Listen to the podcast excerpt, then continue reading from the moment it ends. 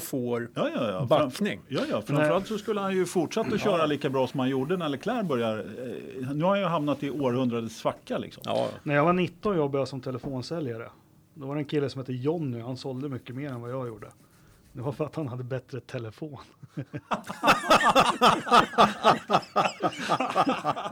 Ja, det är väl klart han hade.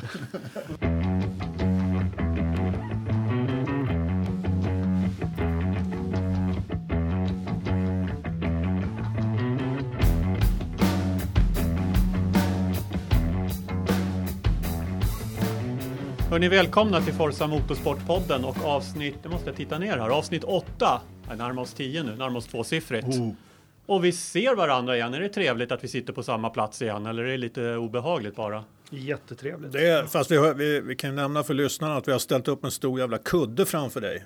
Ja, Så vi, vi tre ser inte dig. Nej. Och Eh, jag och eh, Jakob har ju så? bytt plats så att, eh, det är också lite jobbigt. Ja. Är det så ni gör när vi kör Skype-avsnitten? Ni släcker ner bilden på mig helt och hållet eller? Ja, precis. Är Ja, Jakob hade ju släckt ner, släckt ner sig själv sist, så han såg ut som ett spöke. Ja, Jakob, jag tycker vi börjar med dig. Du som såg ut som någon förhärdad brottsling i, i, i senaste avsnittet. Hörru, ska du sammanfatta Storbritanniens Grand Prix med en mening? Och ska du hålla den till en mening utan massa kommatecken och sånt som förra gången? Jag tyckte det var ett intressant lopp. Punkt. Anders. Jaha, är det jag nu? Eh, ja, jag har faktiskt lite svårt att sammanfatta det i en mening. Ska jag bli en Jakob den här gången? Men där har du din mening. Storbritanniens Grand Prix, det tycker jag var lite svårt att sammanfatta. Ja, därför, det var svårsammanfattat. Ja, men det är bra. Det, vi vi kör på det. Tack. Ja, nej, men då, då är det min tur då. Ja. Då säger jag så att det var spännande men återigen tack vare externa faktorer utanför toppteamens kontroll. Och jag säger tack Kimmy. Ska vi, ta, ska vi ta avstamp vad vi menar med våra sammanfattningar så kan Ande- Anders fundera så, så länge hur han vill sammanfatta det här. Jag tyckte det var en Storbritanniens Grand Prix. Det var väl det var kul. Jag såg det i efterhand. Jag såg det först på måndagen. Ja, jag ja. tyckte fortfarande det var roligt fast jag visste allt som hade hänt nästan. Ja, men det var ett bra lopp. Fy- Fyra eller två stall eller tre före om vi räknar bort Bottas då i, i som tampades där på slutet. Men eh, ja, men det var, det var spännande. Jag tyckte Hamilton stod för en briljant insats med sin uh, uppkörning. Nej, Eh. nej, stopp, stopp, stopp här nu. Okej. Man man kan, man kan inte ligga och köra på Essingeleden, passera bil efter bil och säga att man är en briljant förare. För det var vad Hamilton gjorde. Han, kör, han körde ju om de här rundningsmärkena och sen kom han ikapp de andra fem och då fick han väl ta i lite grann. Ja, sant kanske. Men Ja. eh, det, det, vart, det vart ju faktiskt mer spännande i och med att han hamnade sist efter, eller näst sist kanske var, efter tredje kurvan där. Det rörde ju om lite i grytan i alla fall. Uh, sen spännande upplösning. Jag tyckte Kimmy var briljant. Uh, jag tycker straffet var löjligt att han fick 10 sekunder.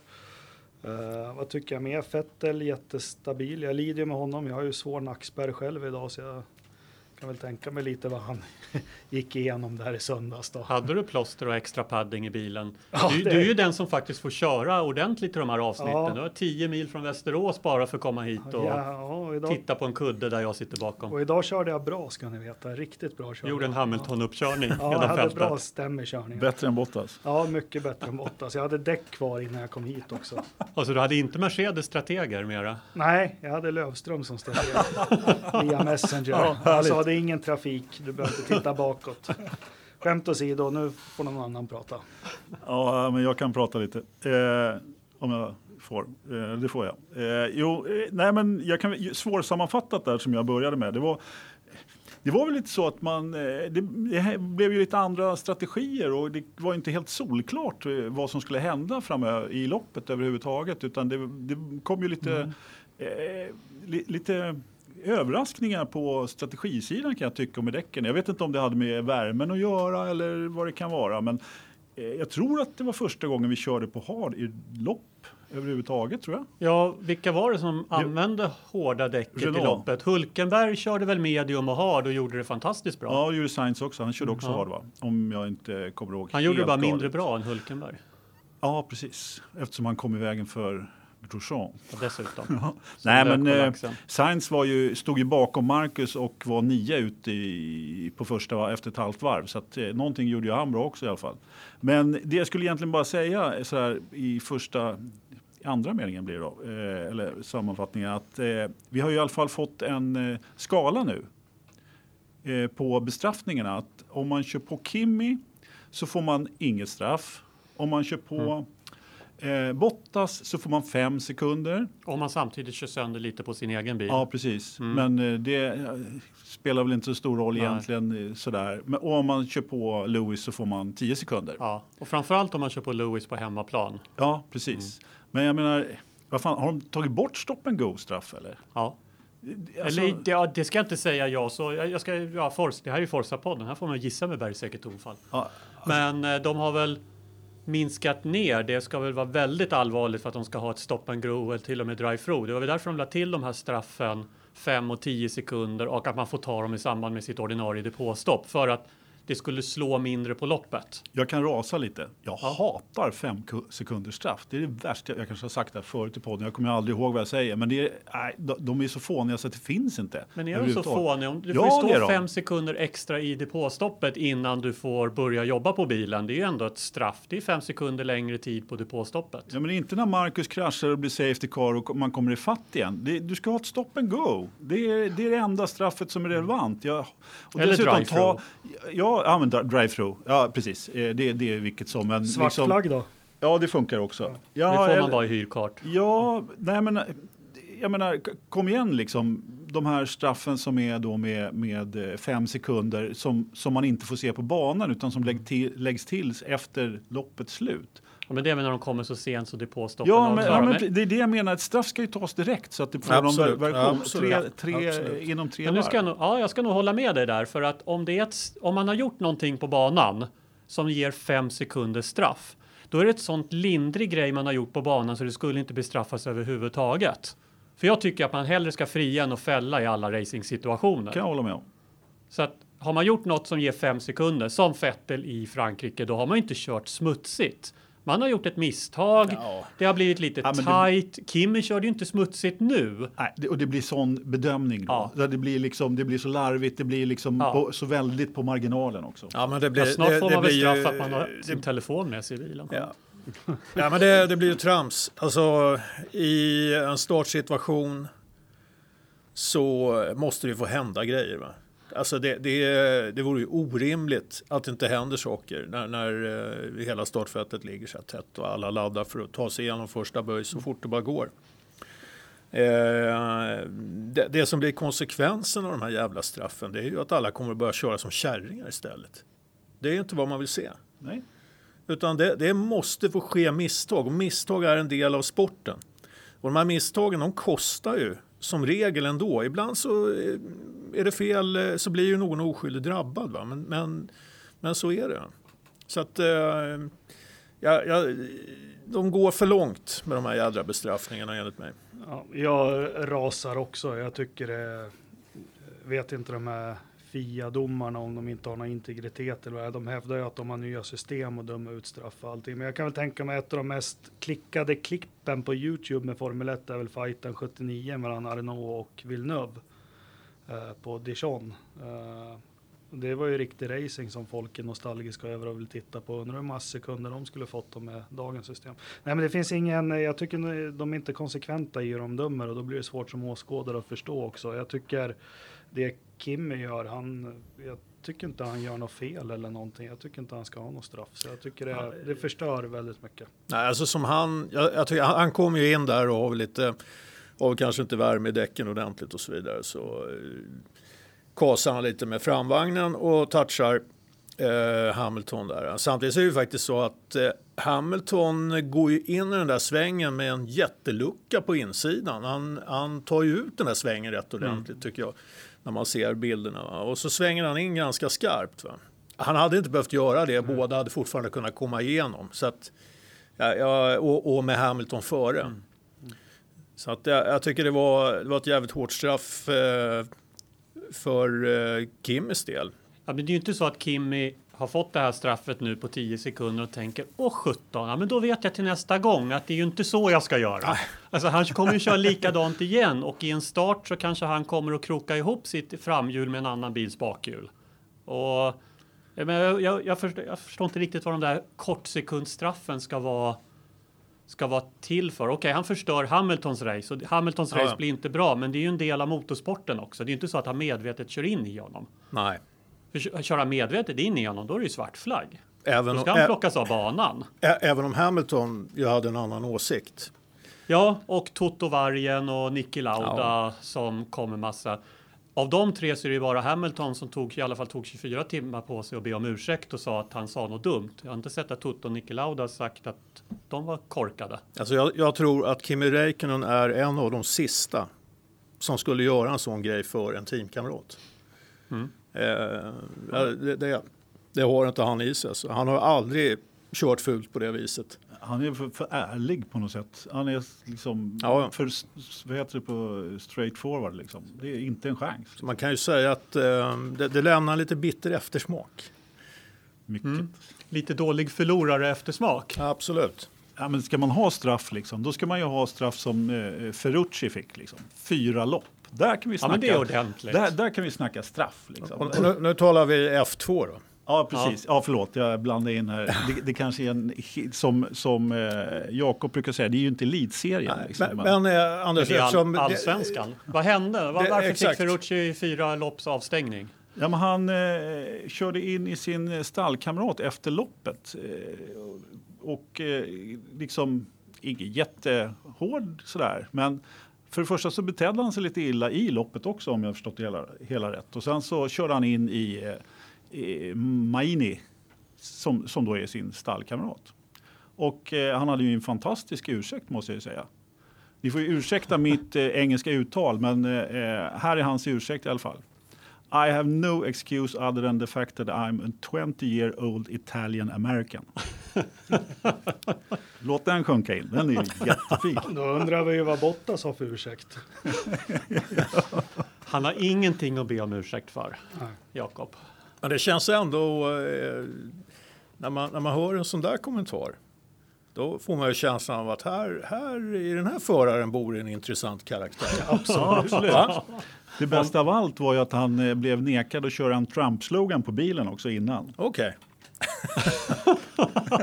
ja, men han går ju från klarhet till klarhet. Han ah. vill vara inne i Formel 1. ja, kan, vi, kan inte Williams ta in, har han mycket pengar? Kan Williams ta in honom? Det är väl klart han har pengar. Ta in vem som helst. de har ju Stroll, han gillar ju att köra in i folk efter loppet. Var det inte förra året i Storbritannien han dundra in i, just det, i Vettel efter slutsignalen. På, på nedkylningsvarv? Ja, det är jätteskum. Ja, Helt plötsligt så var det två bilar utan hjul där. Så. Ja, jag glömt bort. Ja. Man hade Men då måste alltså. Stroll säga lite roliga saker också. ja, det, det, har vi inte riktigt hört honom göra än. Nej, har inte lärt sig prata än. det kommer, kanske. Ja. Men med det sagt så har vi har vi äntligen en liten rivalitet på riktigt mellan Mercedes och Ferrari som kastar ut pengar och resurser nu för att slå varandra och så dessutom kommer Mercedes med lite insinuationer om att Mercedes eller Ferrari kör fult och kör på dem med flit och andra dumheter. Det börjar bli lite spänt, börjar bli lite känsligt ja, vid middagsbordet här nu. Men det, det, det känns så, jag tycker hela Mercedes attityd där efter racet känns lite på kliss, alltså det bottnar inte riktigt. Va? Det, det är alldeles för eh, grinigt och, och eh, barnsligt skulle jag vilja säga för att det där kommer att få något riktigt fäste. Det enda som kommer att hända är att de kommer att se jävligt, de kommer att se ut som dåliga förlorare och ingenting annat. Ja. Mm. Eh, och, och vare sig Fettel eller eh, Räikkönen eh, nappade ju på, på det här snacket på presskonferensen. de försökte gömma sig. Ja, men de, de, men de förstod precis hur jävla dumt det såg ut. Va? Ja, det är klart. De är, de... Vettel gjorde väl en, en facepalm med ja. GIF i verkligheten egentligen. Ja, alla Grande liksom. Ja. Ja. Nej, men eh, jag måste säga att eh, jag vet inte riktigt. Jag tror också att det börjar bli lite spänt. Jag menar, Mercedes har ju inte varit så här pressade som de är nu. Mm. Är det press det här? Jag menar, James Allison också. Jag menar, det, är det någon som har han sagt? Eh, Arve Bene blev ju vad jag förstod rätt galen på honom helt enkelt. Ja, men, han är en kille ja. som två år sedan jobbade hos Ferrari och så kommer han med beskyllningar. Liksom. Det, det, han var när han blir svart i ögonen, han var inte glad. Alltså. Men hur många lopp på raken kan Toto säga disaster? This is disaster. ja, men jag tycker det kommer ur honom efter varje lopp nu, så de, de är väl lite så här skönt. Ja, men det är lite misstag tätt, titt som tätt. De är lite pressade. Gjorde de ett misstag med sista depåstoppet, sista säkerhetsbilen med sina förare igen? Ja, det, det jag kan tycka de kanske skulle, eller jag vet ju ingenting, men i efterhand de kanske skulle splitta på det. Uh, prova någonting med en bil. Nu Bottas körde ju sönder sina däck då, så honom borde de ju kanske tagit in då och låtit Hamilton vara kvar. Men jag kan väl tänka mig hur stressade de var i den där situationen att ta ett beslut. För jag tror de som tänker ut det där tänker att hur vi än gör nu så kommer det bli fel. Ja, men... Ja, men har man inte hamnat i ett väldigt tokigt läge, då har man ju satt sig själv i ett läge om man tänker så. Hur vi än gör så gör vi fel istället för att ta ett beslut som troligtvis är rätt, som Red Bull och Ferrari gör. De agerar. Och de är inte rädda för att det blir fel, för men Mercedes verkar ha hamnat i läge de är lite rädda för att göra fel. Alltså jag vet, trodde aldrig jag skulle behöva säga det här, men jag menar, det här är ju Ferrari som har gjort de här felen tidigare ofta. Ja. Och jag menar, nu är det Mercedes som jag, man liksom har eh, vänta sig klockan liksom, som alltid tar rätt beslut vid alla tillfällen och nu gör man bort sig i lopp efter lopp. Och jag, jag måste säga att jag tycker att de gjorde bort sig med Bottas. Ja, men det är för att eh, Vettel bygger team va? Han är duktig på att bygga team. Snart börjar han bygga bilar också. Det kan göra med Aldo Costa och James Allison har gått från Ferrari till Mercedes. Ja, ah, det är Allisons. Ja. Ja. ja. men det, det, är väl lite grann så här att eh, eh, Mercedes kanske hade lite större marginaler förut. Ja, men så är det ju. Och, och eh, då har man kanske haft råd med ett eller annat misstag som kanske inte har märkts. Eh, nu är det ju inte riktigt så, för det känns som att Ferrari ändå har rätt bra eh, de, framförallt har de en bra race pace i och med att eh, de hanterar däcken jäkligt bra. Va? Så att eh, jag, jag tror lite grann att, eh, att eh, det är som du säger, Mercedes är under lite press och fattar kanske beslut på lite felaktiga grunder och de verkar ha ganska långa beslutsvägar också. Så att de, de, är, de är inte förberedda för att, att fatta de här besluten i de här situationerna riktigt kanske. Nej. Det ska stämplas papper i, vad är det någonstans? Ja, Dresden. Ja. Stuttgart. Eller Stuttgart kanske. Och, och, och sen så är det ju så, man märker ju att när de är under press så känns det ju inte som att, att eh, teamet sluts samman och, och, och på något sätt eh, hittar eh, någon ny beslutsamhet och, och, och, energi i det här, utan det blir gnäll. Och ganska mycket av det där gnället får man ju faktiskt skylla Hamilton för. Som, det, det är någonstans där det börjar. Därför att han, han, eh, han hänger ut eh, teamet i radiotrafiken. Så att, eh, Ja, men visst är det så. Där, där, där, ser man ju en helt annan attityd från Ferrari som alltid egentligen har haft en ganska hård attityd rent generellt i F1. Och nu, jag menar, nu är det ett tag sedan de sa att nästa år kommer vi vinna VM, då är vi bäst. Liksom. Eh, nu har man istället liksom det du säger, att man har verkligen slutit sig samman och bara ja, mm. knutit nävarna att nu ska vi bara framåt och inte de här stora orden på, på samma sätt. Mm. Utan man har, och tar rätt beslut vid rätt tillfälle. Liksom. Mm. Mm. Det, en grej som jag tycker är lite eh, intressant här, jag, jag, växlar lite spår men, men eh, hänger fortfarande kvar vid Ferrari. Jag, jag tycker ändå det var rätt mycket snack om Räikkönen, liksom att han, eh, ja, han är, han är, hans, hans, han, hans eh, tid är snart över i Formel 1 va? och han räcker inte riktigt till och så vidare. Men jag tycker de senaste racen så har ju han kört jäkligt bra efter några initiala misstag. Men det är väl just det att det kommer sådana där misstag. Kolla Österrike, där var det lite några halvtaskiga varv i början innan han hittade tempot och då kör han jättebra. Och samma sak var ju här i England. att han bromsade på sig lite här. Mm. Han råkade köra lite av banan, kom upp igen. I de här små misstagen och som kanske förklarar skillnaden varför Vettel har vunnit x antal race hos Ferrari och Kim fortfarande inte har gjort något. Jag håller med. Kim är fortfarande i sina bästa stunder så snabb som han har varit tidigare. Men det krävs en hel del misstag för att han ska sätta de tiderna nu och de kommer i loppen också. Ja. Och de kommer i kvalen. Han missade ju pool i Baku var det va? Han gjorde en miss. Jag, jag, jag tycker faktiskt hans... Anders funderar fortfarande för han har teflonminne så att han kommer inte ihåg sånt där. Vad hette det sa du? Nej, men hans eh, körning påminner faktiskt lite grann om eh, Alesi. Skulle jag säga, just nu. De har läst nej, det. men, eh, ja, jo, nej, men alltså, det, det här, alltså, han laddar verkligen. Va? Det, det, det känns som att han är rätt inspirerad faktiskt. Oh, men nu på slutet så har det ju verkligen märkts de senaste Ja. loppen att han är inspirerad. Och jag vet inte om det är för att han redan har fått silkesnöret. Han liksom inte får något kontrakt för nästa år och det redan är klart. Det kan eller? vara så. Och, och, ni får ju rätta mig om jag har fel här, men för jag hade inte, precis i likhet med Ola då, som ju var nere i Falkenberg i helgen då, så fick jag ju se alltihop i efterhand då. Så jag har inte någon jättekoll egentligen på kval och sådana här saker. Men min upplevelse är att eh, Räikkönen tog ju ett litet kliv framåt även eh, kvalmässigt. Va? Han har, eh, hade ju bra speed alltså. Absolut. Ja.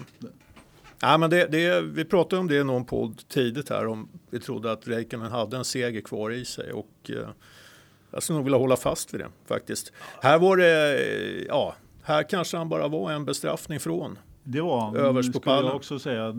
Kanske, kanske till och med det. Ja, det var före Kanada vi sa det. Jag sa ju att han skulle vinna i Kanada. Okej. Ja, Du sa men, inte vilket år. nej, det sa jag ju inte. Men jag sa ju att han skulle sluta efter det här året. Så att det, det var ganska underförstått. Men eh, jag håller väl fortfarande fast med att eh, fortsätter det så här och när Ferrari dessutom verkar ha, om inte gått om Mercedes, så är de ju definitivt i kapp liksom, med, med, med sin bil och sin motor. Då, då, ja, Men Jag tror jag och Ola var överens om att på spa vinner han sa vi. va? Kimmy, var ni Ja. Just Ja, ja. det. Kimmy vinner har på vi, spa. ja, vi får se. Hockenheim vinner ju jämt Ferrari på. Kanske finns en seger här nästa helg igen då. Men den roligaste bilden på Kimmy, den har väl alla sett. Det är när någon som har gjort någon montage. Och år 2050 så är det någon bild på Kimmy. Han ser ut att vara 100 år. Att, han står på pallen och har signat ett år till med Ferrari. Den tycker jag är jätterolig. Ja, det är bra. Ja, vi har, jag har hittat ett litet citat, det kom faktiskt upp i Facebookgruppen nu från Arriva Bene. Är han med i vår Facebookgrupp? Ja, nästan i alla fall. Han har en talesman där. Han noppar på, äh, nappar på allt som heter Forza. I want to give them a message. It's been a beautiful battle, a battle that I think the audience appreciated. There will be other battles where most likely Mercedes will win. This is a lesson for us to stay classy, a thing that they haven't done today. Nej, Eller men det- bara en liten pik. Ja, det kommer lite grejer här och där nu. Vad sa Kimmys fru då? Hon hade väl också något med det här? Vad heter hon? Min, min tur. min, Mintu, världens bästa ja, min, ja, eh, vad var det hon sa? racerförarnamn. Ja, men det, var, det var väl något om Hamilton där, att han var en crybaby. If you cry, if you cry like a girl, maybe you should do ballet. Ja, hon stod upp för, för alla kvinnor och jämställdheten. Ja. Var det så- fid, fidges? Nej, vad var det? Konståkning eller vad? Hon sa ju att om man gråter så här, då får man hålla på med... Balett sa jag Balett. ju. Men, ja, Nu får du, nu får du vakna. Ja, ont, i, vakna. ont i nacken. men eh, fan, balett är ju stenhårt. Ja. Det är inga, det är inga det. som håller på med det. Men det är väl bra. Vi har lite, vi har lite irritation. Vi har lite, Det tycker jag är jättebra. vi har lite Jo, hugg. jo men, men alltså det, det kan det ju gott vara. Men eh, här har ju då kanske Mercedes valt fel eh, slagträ på något vis. Va? Det hade ju varit bättre om de hade sagt Alltså istället för att höra den här gnälliga jäkla tonen på Hamilton efteråt va, och de här insinuationerna så skulle man väl ha hört att nästa gång då, då, då jävlar kommer jag sätta av den fan om han är i närheten av mig. Nu, är, nu är det liksom, nu är det no limits. Fast du var inne på det här som du sa att det var ingen i Ferrari som nappar på det här. Men det är väl ingen i hela världen som nappar på Nej men det det, är ju det det inte är va? Utan, utan det är bara att kolla på hur det ser ut i, i medierna, i sociala medier och eh, även eh, ja, olika, o, oli, ja, men olika tyckare som, eh, som eh, vad fan heter han, Clarkson. Ja, Jeremy Clarkson. Jeremy Clarkson va, som, som eh, tycker att Hamilton är osportslig och, och såna här saker. Alltså de, de, eh, de uppfattas som gnällspikar bara, osportsliga. Mercedes har blivit ett fotbollslag. Ja, Fullt av filmer och gnällspikar. Ja men lite så. och här kan man ju sakna en sån stallchef som Frank Williams och Patrick Head. De skulle ju bara tyckt att Hamilton var en fjant skulle de ju sagt. Ja. Sluta eh, fjanta dig. ja men alltså jag, jag har ju tänkt på det här. Den här Hamilton, han, han skulle inte haft en chans på 70-talet. Nej. De andra hade ju bara skrattat ut honom. Ja, han är väl Det- ett barn det- av sin tid. Man var, en, man var en grej på 70-talet, en annan grej på 80-talet Ja. och en annan grej på Rap 2018-talet. fanns ju inte då. Det kan.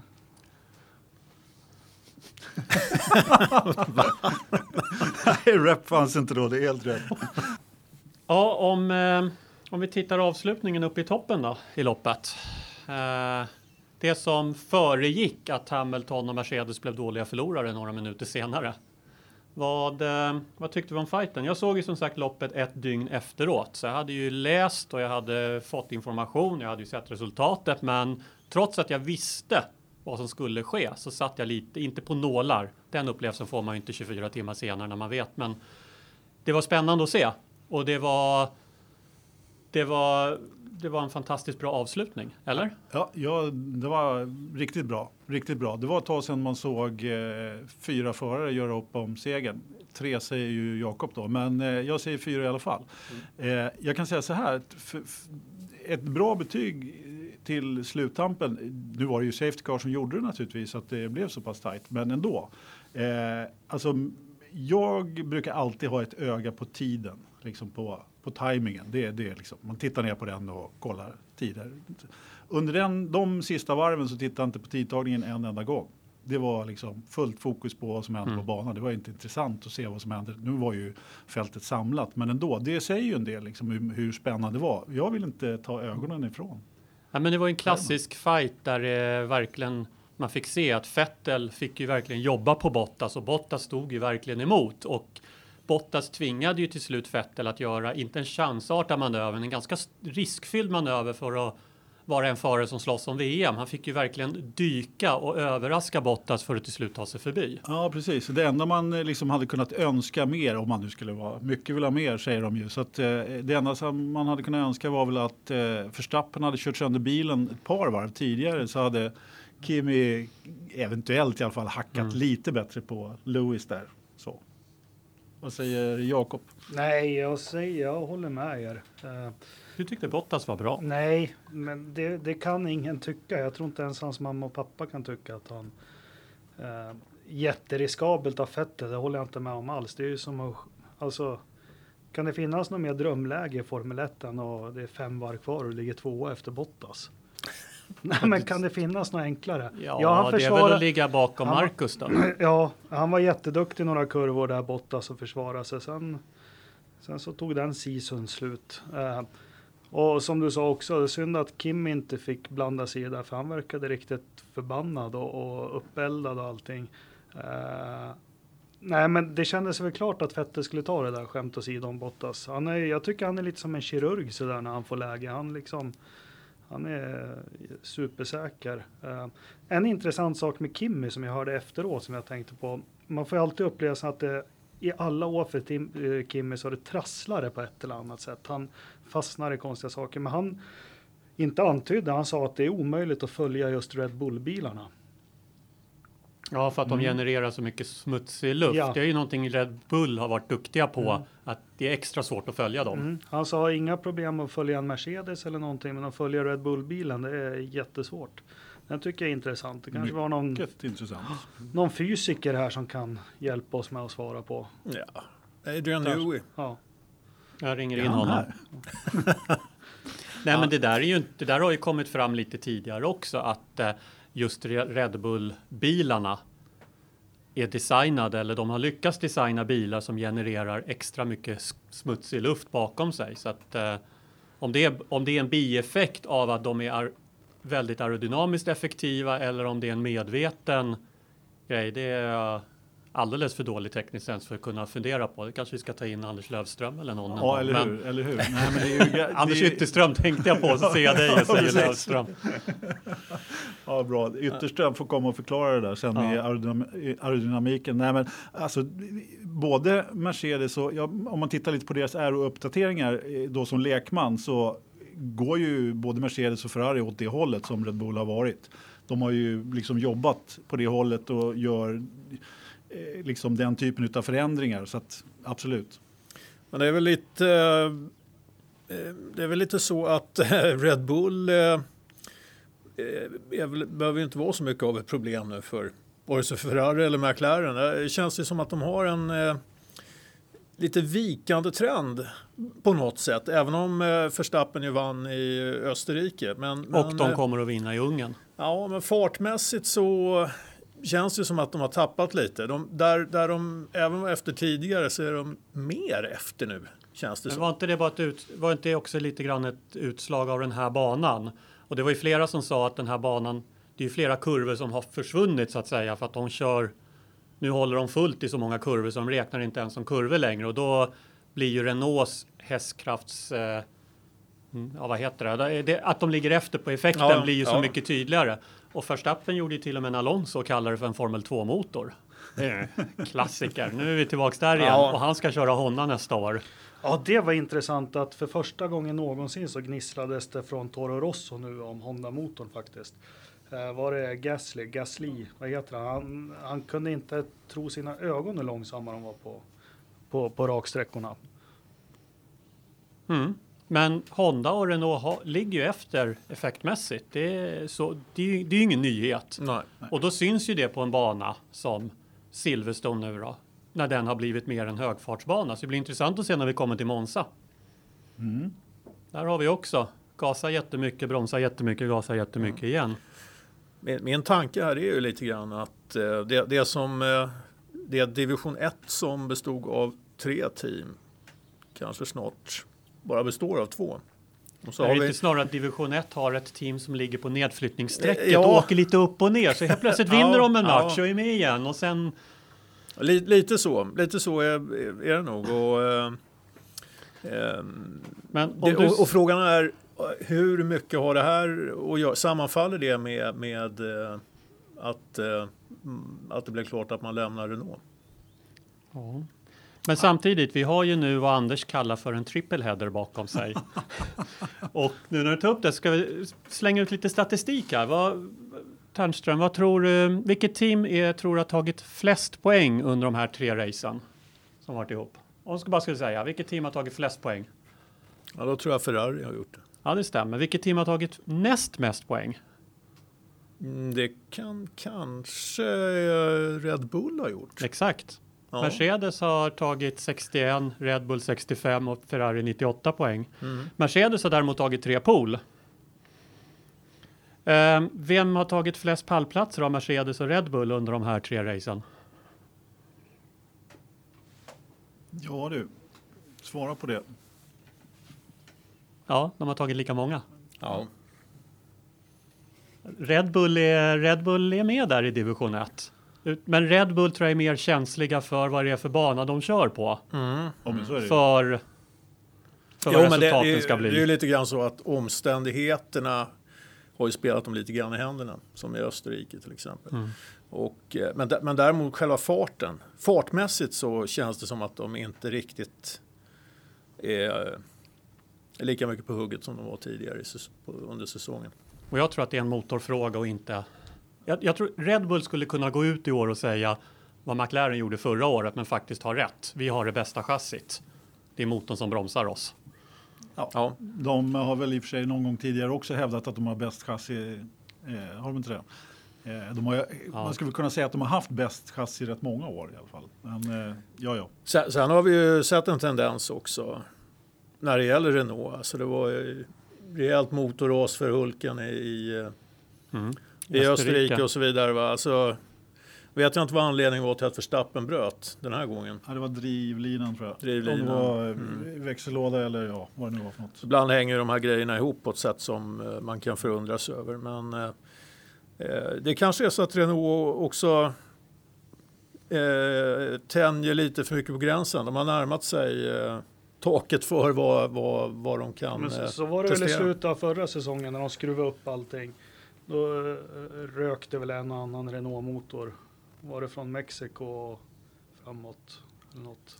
Det tycker, jag, det tycker jag i och för sig är rätt trevligt alltså. Man, man vill ju se prylarna pressas till max, Ja, helst är- över bristningsgränsen. Och det, det får man ju inte säga för man ska vara lite korrekt. Men jag tyckte det var härligt med några här riktiga krascher här nu också. Oj. Från träningar och kval och i loppet också. Ja men riktiga saftiga. Ja, det var några rejäla krascher. Ja, Sainz hade ju riktigt, riktigt tur där. Det var ju jättenära att den tog luft hans bil när Eh, Han och Grosjean Grosjean ja. Det kunde Mm. sluta riktigt illa. Jag tyckte, Apropå tur, Brennan Hartley på fria träningen. ja, där var ju jag lite drama queen när det hände. Jag var, trodde han var död. Någon sekund. Nej, men det var ju faktiskt, den var ju otäck faktiskt. ibland, men är, ibland är våra interna diskussioner lite intressanta Ja. i vissa skeenden. Ja. Nej, Men, det var- nej, han, han hade... men Det, det har hänt förut med Toro Rosso. Ja, Vem, Sochi. eh, Nej, vart var det? Nej, Malaysia va? Man, I Kina. Båda framdäcken Ja. på... Ja, eh, vänta, Och i Brasilien hade de väl också ett sånt något år när Ja. julupp... Var inte Sainz krasch i, i Sochi också något liknande när han gick rakt? Det kanske var, det kommer jag inte ihåg. Ja. Men, eh, Men det är då- typiskt italienska bilbyggare. Ja, eller hur? Det blir Men så. var det någon som la ut en bild? Hade de ett gem fastsatt där? Någon kolfibersköld för tre miljoner spänn så hade de satt ihop den med ett gem. Men det fattar väl alla att man jobbar med silvertejp i racing och inte gem. Ja, men eller hur. Nej, men de fick i alla fall gå tillbaka till en tidigare eh, specifikation på eh, bromsarna. På gem. Ja, på gem. Ja, precis. Ja, han har, inget, han har inget flyt han, Kiwi-killen. Nej, men jag har skrivit det här någonstans. Mm. Som Hartley. Ja, han har ju inte... Han har, han har ju inte rosat marknaden som de säger, men, men jag menar, hallå. Det har inte Är någon- riktigt gått hans Nej, väg heller. Det, det har Nej. inte gjort det. Har han verkligen fått visa vad han kan egentligen? Nej, Nej, jag vet inte det riktigt. Ja, precis en likadan anteckning där. Alltså. Han, han har inte fått någon chans att vända på det liksom. Nej. Och när han väl började ha några lopp då det i alla fall inte fullkomligt sket sig tekniskt av andra Mm. skäl, då, då, då blev det Hem- Helmut Marko. Helmut Marko gick ut och sa att ja, nu får vi se vad som händer här för att sen säga att han blir nog kvar säsongen ut i alla fall. det, är, det är inte kul att köra under de för, förutsättningarna. Ja, eller hur? Nej, men, Ähm, omnämnande också Alonso, vad slutar han nu? 7 8 Åtta va? Ja, åtta. det är Igen. 10 plus igen på hans lopp. Ja, ja, men han eh, håller en fantastisk eh, hög nivå på sina resultat i förhållande till vad han kör för någonting. va. Det var ju ganska hög nivå på, även på hans snack på radion den här gången måste jag Ja. säga. Eh, återigen så... Ja, fast vänta här nu, för nu har jag gått en hel vecka och varit irriterad på er tre som jag tyckte ni kapade honom vid fotknölarna vad han sa. Nej, i... inte jag. Nej. Varför får du skärpa dig Jag pratar om mig, Anders-Ola. Nej. Nej, men att han gnällde över radion. Han säger faktiskt på radion att här kan vi inte ligga, vi måste hitta på någonting. Och så hittar de på någonting. Han kom åtta där i Österrike. Ni fick det ju till. Jag att hade han- hoppats att du inte skulle ta upp det den här gången. Nej. Nej, men äh, ja. Nej men vi pudlar, vi pudlar på den. Inte Eh, jag. Jag står för vad jag säger. Jag tycker att han gnällde till för mycket. Han, det hade inte behövt sägas på det sättet överhuvudtaget. Jag tycker han hade kunnat haft en helt annan approach. Okej, jag pudlar på den, men det, för det finns så mycket annat gnäll att gräva fram på Alonso. Så att, Ja, det gör det också. Men eh, jag skulle bara säga eh, där när vi var inne på krascher överhuvudtaget. Vi kan bara, om jag får en minut här och stampa av i Alonsos eh, radiotrafik där när han I den här podden får man inga minuter, man tar dem. Ja, men jag försöker. När han kallar eh, Magnusen för ridiculous över radion överhuvudtaget. Och, Coolt. Jättecoolt. Heja Magnusen! ja, ja, men precis. Jag, vet inte, jag tittar på den här fighten några gånger i efterhand och jag vet inte. Ja, jo, han stänger dörren ganska ordentligt på Alonso. Men eh, gör man inte det på Alonso så ja, då drar ju han förbi. Så Ja. att, eh, jag vet inte om jag tyckte att det var Magnusen har ju skaffat sig det här Ja. ryktet Ja. genom åren. Jag tror att eh, toleransen från andra förare gentemot Magnusen är kanske lite lägre Ja, än vad så den kan är. det vara. Så Ja, kan det vara Men definitivt. jag måste säga, jag, gill, alltså jag börjar gilla Kevin mer och mer. Jag- Han kör ju otroligt aggressivt och nästan på gränsen till fult. Men han kraschar ju aldrig. Han kör inte in i någon på det viset att han ställer till det i loppen. Och så tänker vi inte så mycket på vad han gjorde mot Gasly Baku just nu när jag drar det här. Men, Nej. nej. men han kör ju otroligt aggressivt men han lyckas ju ändå sy ihop det. Ja, och han är jo. lite gamla skolans racer där. Man kan väl, eh, ja, jo men visst är han det. Men eh, eh, bland annat det så, som jag skulle komma till var ju Haas hela helg där lite grann. Och, och ja, nej, han ställer inte till det. Hade kunnat sluta riktigt illa för eh, Magnusen eftersom han blev påkörd i första kurvan av ingen mindre än Grosjean. Som eh, liksom, var en, jag vet inte, man såg inte sådär jättebra på bilderna hur kraftigt det var. Men de var ute båda två ganska långt till vänster och vad jag förstod så förstörde det väl eh, en del på bilen så att ingen av dem kunde hålla det tempo de skulle. De hade väl återigen kunnat liksom aspirera på en plats någonstans 6-7 i mål. Vad startar de där någonstans också? Va? Eh, 7-8 kanske det var. Och eh, sen så då så eh, var ganska lam förklaring från Grosjean efteråt också då, eh, skulle jag säga. Där han säger att vi självklart ska inte stallkamrater köra in i varandra. Men, Mm. ah, det var, det var, den, den var inte bra. Och sen då så, han inledde ju helgen då att göra en eh, jättekrasch i eh, Ericsson-kurvan och sen eh, då kör på sin stallkamrat i starten och sen plockar ut eh, Sainz. Det Ja. sista han gör. Liksom. Vad tycker Günther om det då? Ja, det, det, han tyckte ju att det var en vanlig dag på jobbet att ha en i domartornet och bygga Ja. ett nytt chassi. Men jag misstänker att han kanske inte är riktigt lika glad efter. Han ser så Ja, elak ja. ut. Jag är skraj för honom genom tv. Men Haas, ja, dels har de ju förare, precis det du nämner med förare, och dels gör de ju som team. Nu har inte jag räknat på det, för det här är en podd och vi höftar med ett helikopterperspektiv, men eh, Haas hade ju lätt kunnat varit fyra i konstruktörsmästerskapet Absolut. i år, Jo, men jo, de har ju jo. kastat bort otroligt mycket poäng genom förarmisstag, teammisstag. Eh, det, alltså det går inte hela vägen fram där. Nej, men jag menar, kan man köpa aktier i, vilka är det som gör deras chassi nu igen? Eh, Dallara. Dallara. Kan man eh, chippa in där någonstans? Och, ja, det är kanske för sent nu, men ändå. Det är ändå halva säsongen kvar för Grosjean att köra där. Så. att- Ja. Det, det, Ja, alltså utifrån Förutom att det alltid är dålig idé att investera i motorsport och framförallt köpa aktier i någonting som har med motorsport att göra så, så måste väl Dallara tillhöra den säkrare sidan av, av de Ja, det investeringarna. känns ju som... det, Det kan ju vara värre, du kan ju köpa aktier i Williams så Ja, skulle du vara riktigt illa ute. Men det är lite intressant det där. För det här måste vara den bästa F1-bil Dallara någonsin har byggt. Den Ja, de har väl inte så mycket att mäta sig med, men ja, absolut. Jo, men de har, fan, jag menar, de har ju varit med i F1. För de har varit in och eh, ut jättemycket. eh, Utan att ha byggt någonting riktigt bra va? Ja, det, nej, precis. Men de har ju byggt Mm. åt en del andra team och sådär. Va? Så det här, här har de gjort riktigt bra. Alltså jag håller med. Magnusen eh, ser jag faktiskt som eh, en förare som eh, skulle kunna vara en tillgång för vilket jäkla team som helst. Alltså. Och även något av toppteamen. Eh, han, han har en positiv trend. Eh, stabil.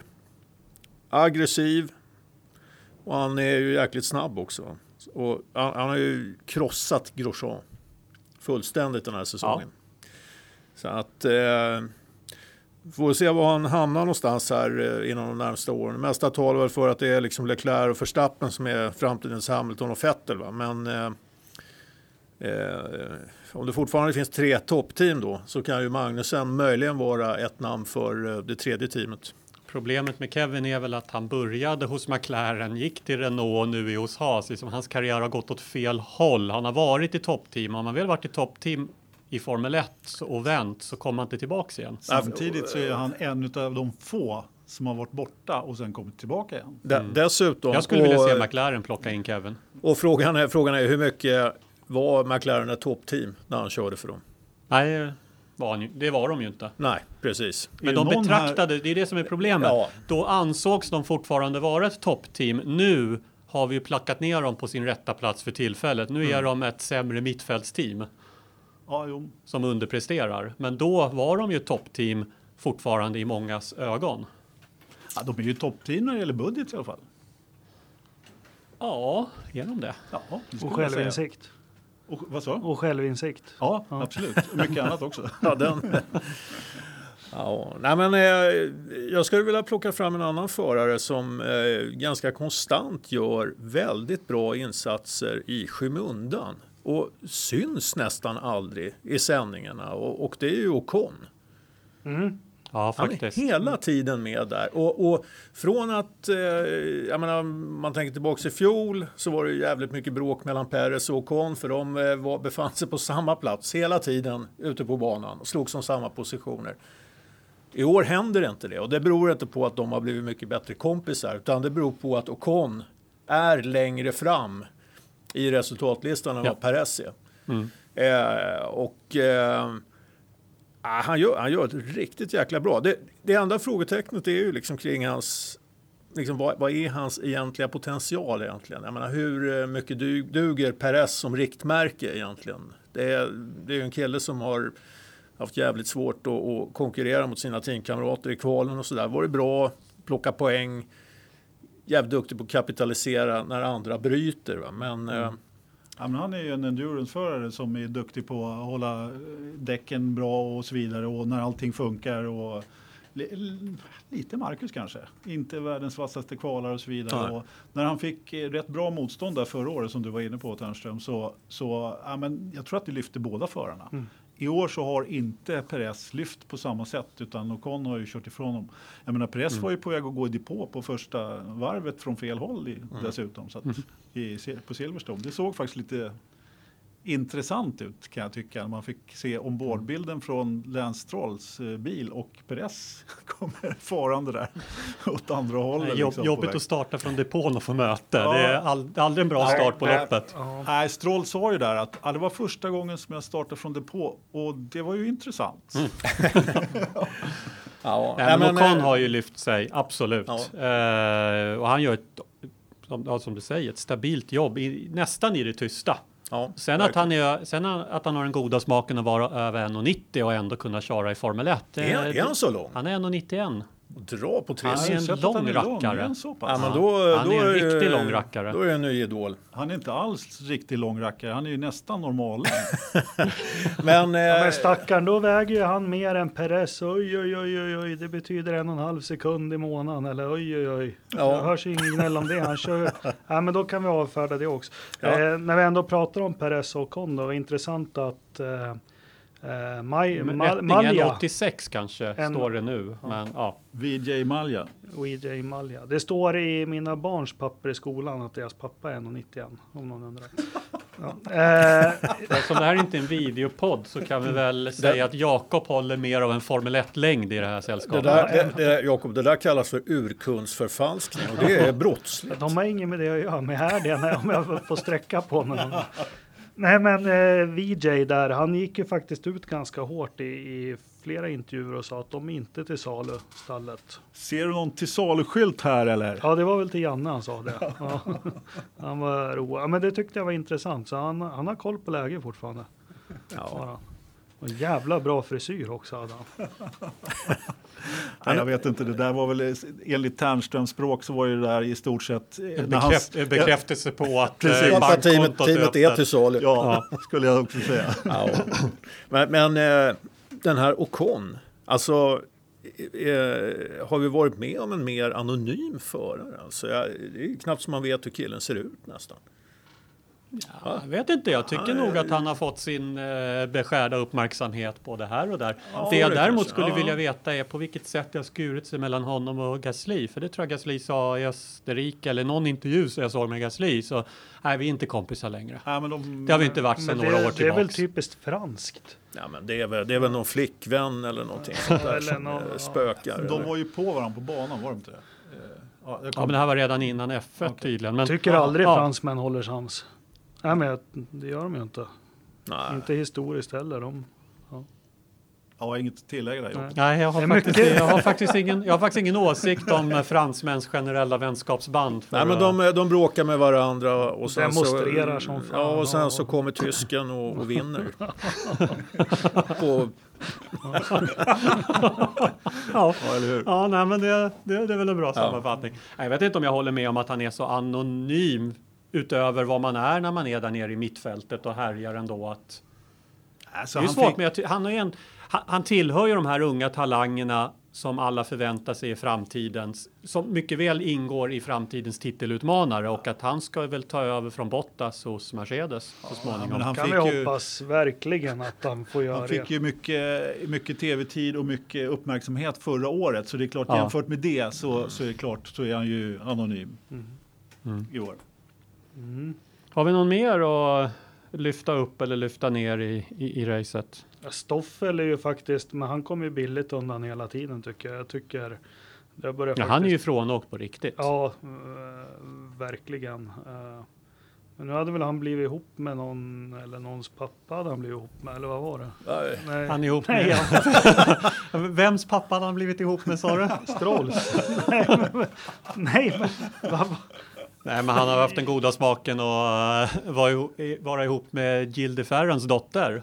Just Och det är ju bra när Gilde Ferran blir befordrad inom McLaren. Jag, jag läser ju inte skvallerpress, men det är bra att ni upplyser mig. Men ja, då är hans framtid säkrad. Mm. då. Och hur, Ja, hur, men- hur kan ja. de ta in Gilde Ferran? Meritlistan, han, bara, han jobbar för Honda. Jättebra, gick när han var där 07 och 08. Men han har väl eh, efter sin förarkarriär så har ju Deferan dels haft egna team. Han har ju som jobbat sig upp från kategorierna som, som eh, teamchef inom motorsport.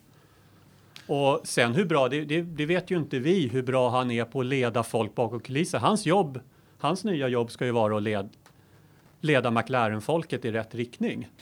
Och driva ett motorsportteam. Och uppenbarligen har han ju drivit motorsportteam förut. Ja. Honda. Sen Ja, men alltså. Jo, men även i ju USA. Jättesvårt att veta naturligtvis. Jag tyckte han var bra som förare i vissa lägen och höll lite på honom i kart och sådär. Men det är ju självklart helt omöjligt att veta om han kan få ordning på den där soppan som de har kokat ihop i, vad de nu håller till? Woking. Woking. Ja, just det. Precis. I wokpannan där. Det var det, Exakt. det var det jag skulle säga. Och jag menar, eh, det tror jag inte... Ja, vi får väl se. Jag ska, ska inte säga så för mycket, men jag tror att det behövs en ny envåldshärskare och ingen eh, som de påstår att han är en mjukis. Jag vet inte riktigt. Eh, Det var ju som... Mm. Ja, och jag menar Zac Brown. Ja. Jag vet Ja, inte vilken händer- vi- ställning vi- han har i stallet, men jag menar att eh, det är väl klart att eh, Bollier fick eh, gå. Det var ju ingen Mm. högoddsare direkt, men jag menar Zac Brown kanske är bra på att vara kompis med Alonso. Jag vet inte om det är hans största tillgång. Men hur mycket är det som händer i bakgrunden där? För nu, nu försvann Bollier. De, Deferar, Deferan som coach, som för övrigt coachade och ledde Alonsos Indy 500-satsning förra året, plockas upp. Andreas Stella, Alonsos racingingenjör från Ferrari, plockas över och dessutom lyfts upp i organisationen. Upp, och man kan ju se att Alonso och Zac Brown är ju väldigt bra. Jag tror att det är ju Zac Brown som ligger bakom att Alonso körde i Indy 500. Det är Zac Brown som har gjort att Alonso kunde köra Toyota i Le Mans. Är jag övertygad om i alla Det är fall. säkert. Det är Zac Brown som har gjort så att McLaren är inte är något bra Formel 1-stall också. Det kan det absolut vara också. Men hur mycket är Alonso den som står här i bakgrunden och drar i, i marionetterna? Ja, men det, det finns väl säkert någon eh, tanke både hos Alonso och Zac Brown att eh, ja, men, eh, vi, vi måste ju låta Alonso bygga ett team runt, runt om sig. Alltså precis på samma sätt som Schumacher har varit med och var med och ställde krav på Ferrari. Liksom. Så här vill jag ha det för att det ska funka. Va? Och sen så fick de ju kvitto på att det funkade. Frågan är om eh, det kommer att funka den här gången. Jag vet inte hur duktig Alonso är, är på det där egentligen. Liksom. Ibland känner man att han saknar självinsikt. Som när han har hållit på och gnällt på Honda alldeles för mycket och stängt dörrar, massa karriärdörrar eh, för sig själva. Så att, eh, det, och sen är, är det ju det här, visst man byter folk och så vidare. Va? Men när problemet kanske ligger högre upp hos den som byter ut de här människorna. Då, då är det inte speciellt sannolikt att, att det kommer bli någon positiv förändring. Så det, det börjar problem med, med Zac Brown så är ju inte McLaren av med det. Men jag tror det börjar med eh, John Bernard tycker väl, sätter jag ganska hög tilltro till. Jag såg en intervju med honom apropå McLaren. Han, han hade ju varit på Ron Dennis redan för några år sedan att gör inte samma misstag och, och tappa fokus från Formel 1 som ni gjorde om det var någon gång början mitten på 90-talet och börja med sportbilar och allting och frågar Ron, vem är det som styr egentligen Formel 1-teamet? Ja, men det är kommittéer, svarar vi. har bra folk och överallt. Och det är också lite intressant, för det var väl Ferraris problem på 80 och början på 90-talet, att allt styrdes av kommittéer. Att de fick en envåldshärskare i Sean Tott där. Så jag tror att de behöver ha Zac Brown, han var ju en sån här, jag trodde jättemycket på honom. Han är ju typiskt sån här glad amerikan och ja, men nu tycker jag att han bara upprepar sig som en gammal skiva. Jag sätter ingen tilltro till honom alls. Han har ju faktiskt inte visat upp någonting sedan han tog över makten.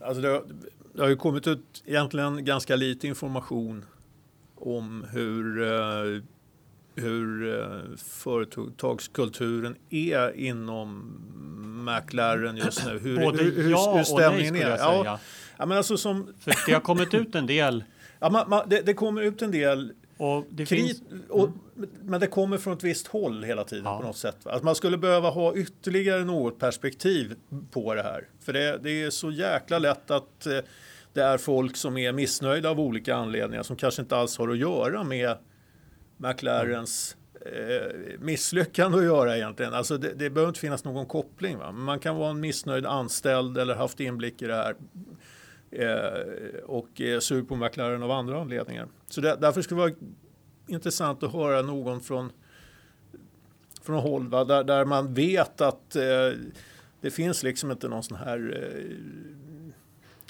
infekterad stämning mellan, mellan vederbörande och McLaren. Men det Ja, finns ja, ju ja. en sida som heter Glassdoor Review som är ju en slags jobbsida där anställda också kan gå in och sätta betyg på företagen.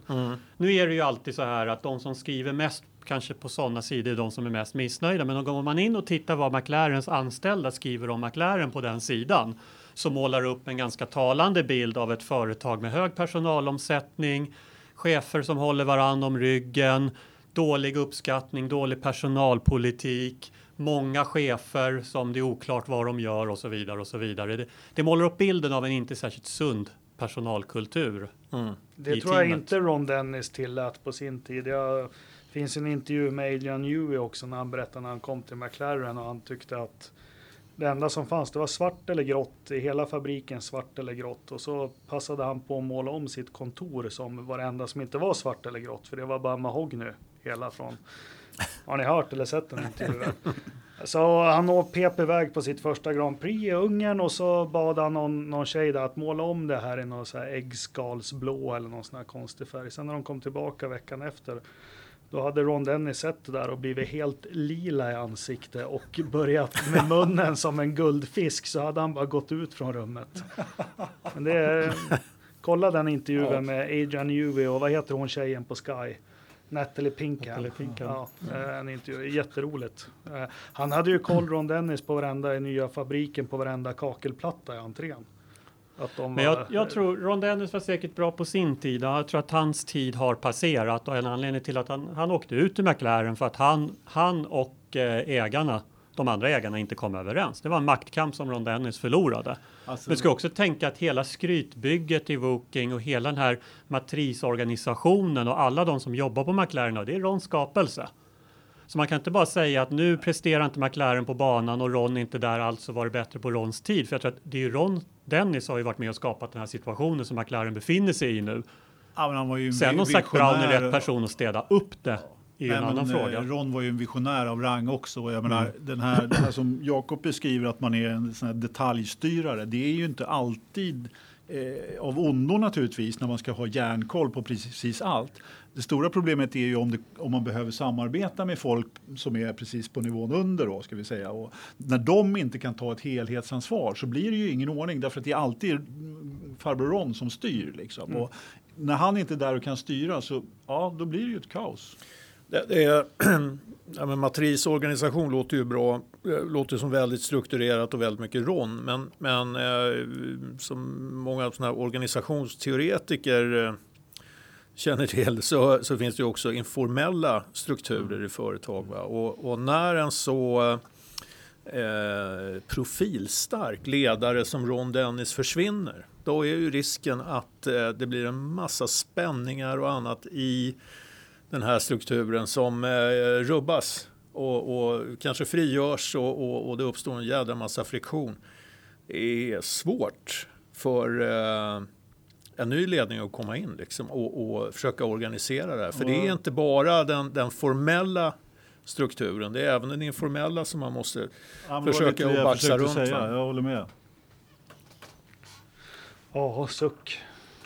Ja. Ja. Ja. Vi kom ju bort lite grann från Storbritanniens GP där kanske. Men eh, Ja, det- ska vi säga något om eh, knappen också eller? Button. Nej, jag skojar. Ja, Nej, eh, jo, men det roligaste, vänta. Slipgate. Ja, men först innan jag glömmer det. Det roligaste var Mercedes slog ut på sociala medier att Hamilton, han är en man av folket, så han åkte på barbecue. Såg ni det? Ja, Efteråt, när inte han vegan. ingen aning. Inte den blekaste. ja, Kanske bara drack ölen. ja, Ja, men om vi är inne på Slipgate så har ju jag en, en liten fundering. Och Låt nu höra. kommer jag säkert att skaffa mig ovänner eller så re- kanske redan vid det här bordet. Det tror jag i och för sig inte, men Ja, Jag är fastnade på- ja, jag fastnade på ett par formuleringar från Viasat faktiskt i lördagens sändning som jag fundera lite på i skenet av att det sägs vara skillnader på en Sauberbil och en Sauberbil. Alla Sauberbilar är och icke lika. Om det skiljer mer än tre tiondelar mellan två teamkamrater så har en teknisk förklaring. Och Leclerc tar tid på Marcus i varje sektor. Det indikerar något som inte känns särskilt bra. Läser jag in för mycket i det här om jag börjar känna att man insinuerar att det är skillnad på själva materialet och inte bara en förarprestation? Eller vad, vad, vad, vad händer? Ja, jag skulle vilja säga så här. Eh, nej, men problemet är väl inte...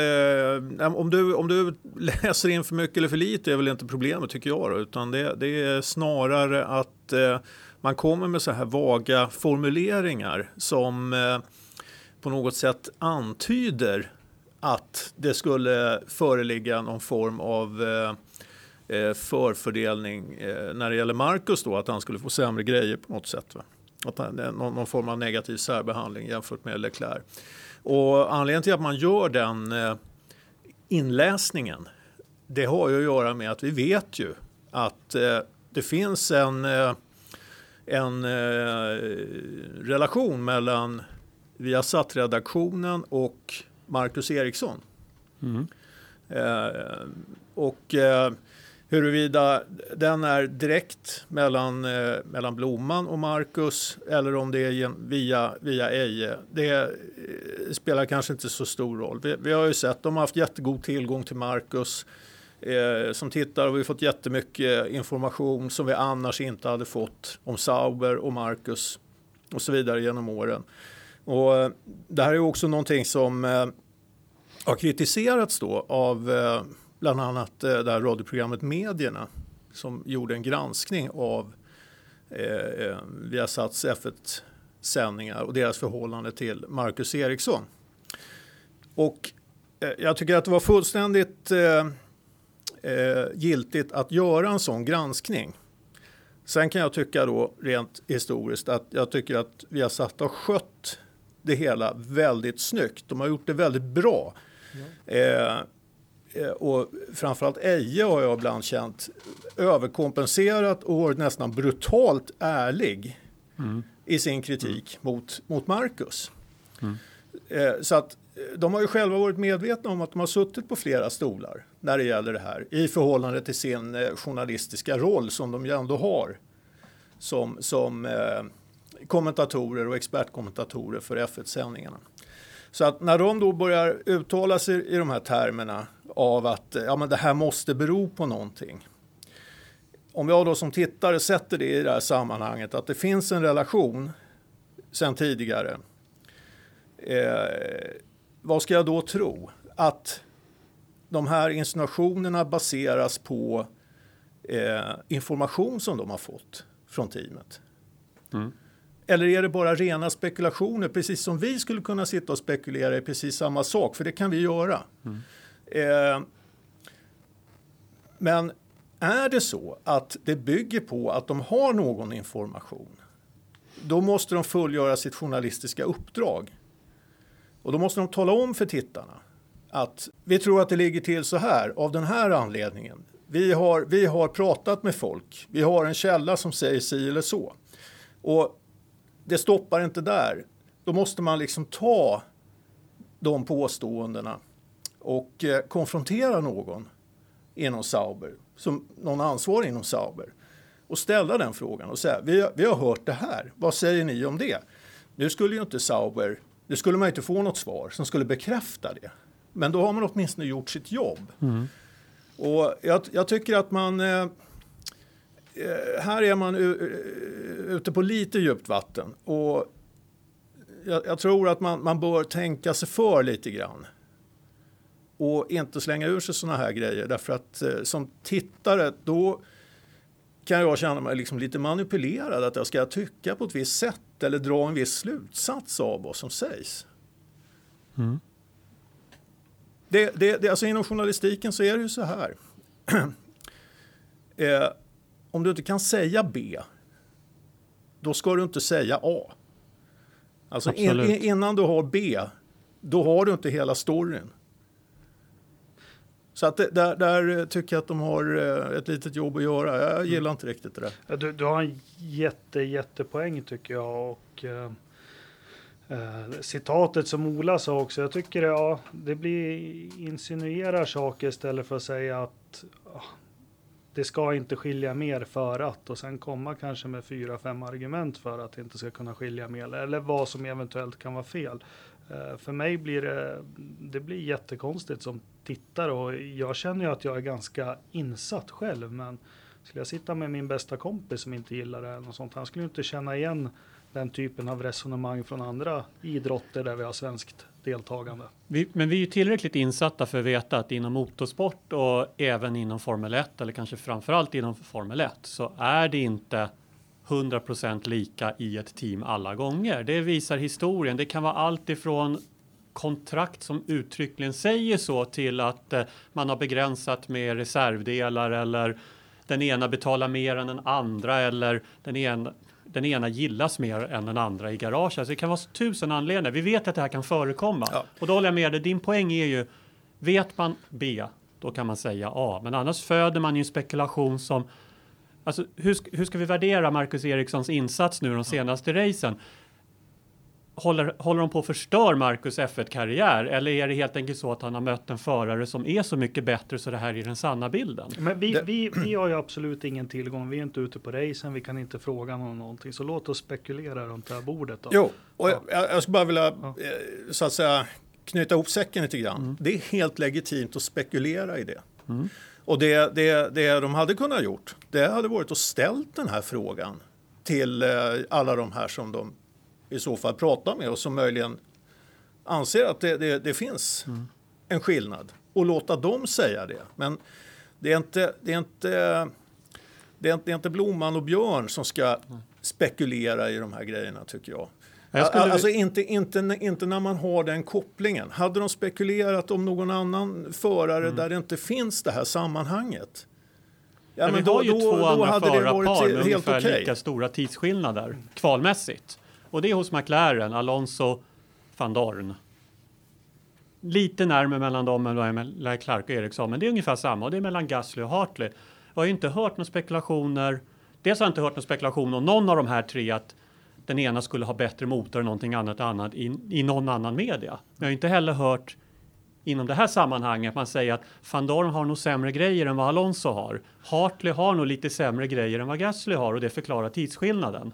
Det har jag inte hört från det hållet. Man hör ju ingenting från andra medier heller att något uppseendeväckande förutom att det skiljer mycket tid mellan Marcus och Ja. Ja, jag skulle bara vilja, liksom sådär, det jag läser in i det här, jag menar ni, ni liksom tar ganska hårda fakta, liksom vad, vad, att de spekulerar och fram och tillbaka. Jag kan ju bara se min egen reaktion lite grann på, på det här och vad man börjar spekulera om själv. Och, jag menar, att ha olika grejer på, i samma stall, ja visst, det förekommer ju att eh, kommer det uppdateringar så kommer det oftast en uppdatering till den ena bilen ena helgen och nästa helg får den andra om Ja. man har ungefär liknande status, vilket man ofta har i den här, eh, i den här divisionen som ni skulle kalla det. Eh, På mellannivå, liksom, när man har Mm. något sån här jämn, när man inte är Schumacher kan vi säga. Ja. I vilket fall som helst så skulle väl jag säga att det, det här ligger ju på ett annat plan någonstans. De här eh, eventuella fördelarna. Och så, så, så som jag skulle spekulera i då att, och då måste jag väl ändå säga det att jag har väl åtminstone hört antydningar där på, från, från nämnda herrar att eh, det springer omkring ett x antal eh, ingenjörer ifrån ett eh, stort stall från Italien i Saubers eh, racegarage på ena sidan och det gör det inte på andra sidan. Och jag menar, det är ingen vinge att stoppa på eh, naturligtvis. Och samtidigt så, var är Leclerc nu? Jo, han är väl i Maranello och kör vet, simulator för fulla muggar. Men det tycker jag är en annan sak. Ja, men det är- nej, självklart men att han är där och kör simulator. Ja, ja, men vänta lite. Men det är ju fortfarande en, en, en erfarenhet och en fördel Mm. gentemot eh, den andra föraren som inte kan göra det, Mm. skulle jag säga. Med de grejerna. Så det var, det var egentligen bara det jag ville komma. Mm. Det, var, det var jag läser in i Ja. det här. Eh, och inte att, eh, att de har någon eh, jättesnurra i, Nej, jag- Leclercs bil. Jag, jag utesluter inte alls att det kan finnas, eh, eh, vad ska vi kalla det för, konkurrensfördelar som Leclerc har som, som inte Marcus har. Men, men eh, och, och jag menar, tittar vi tillbaks eh, historiskt i, i Formel 1 så jag menar förr kunde det hända att riktiga toppteam började säsongen med en ny bil och, och, och den andra föraren han fick starta med fjolårsbilen. Va? Så att det, är inget, det är inget nytt. Eh, eh, men, men eh, frågan är ju då, det är fortfarande så, ja vi kan, vi kan spekulera i vad består den här skillnaden i? Liksom? Det kan ju vara allt från alla de här olika fördelarna man kan spekulera i som Leclerc har till att han inte har några fördelar alls. Och då är det sju, åtta tiondelar som, som skiljer. Liksom.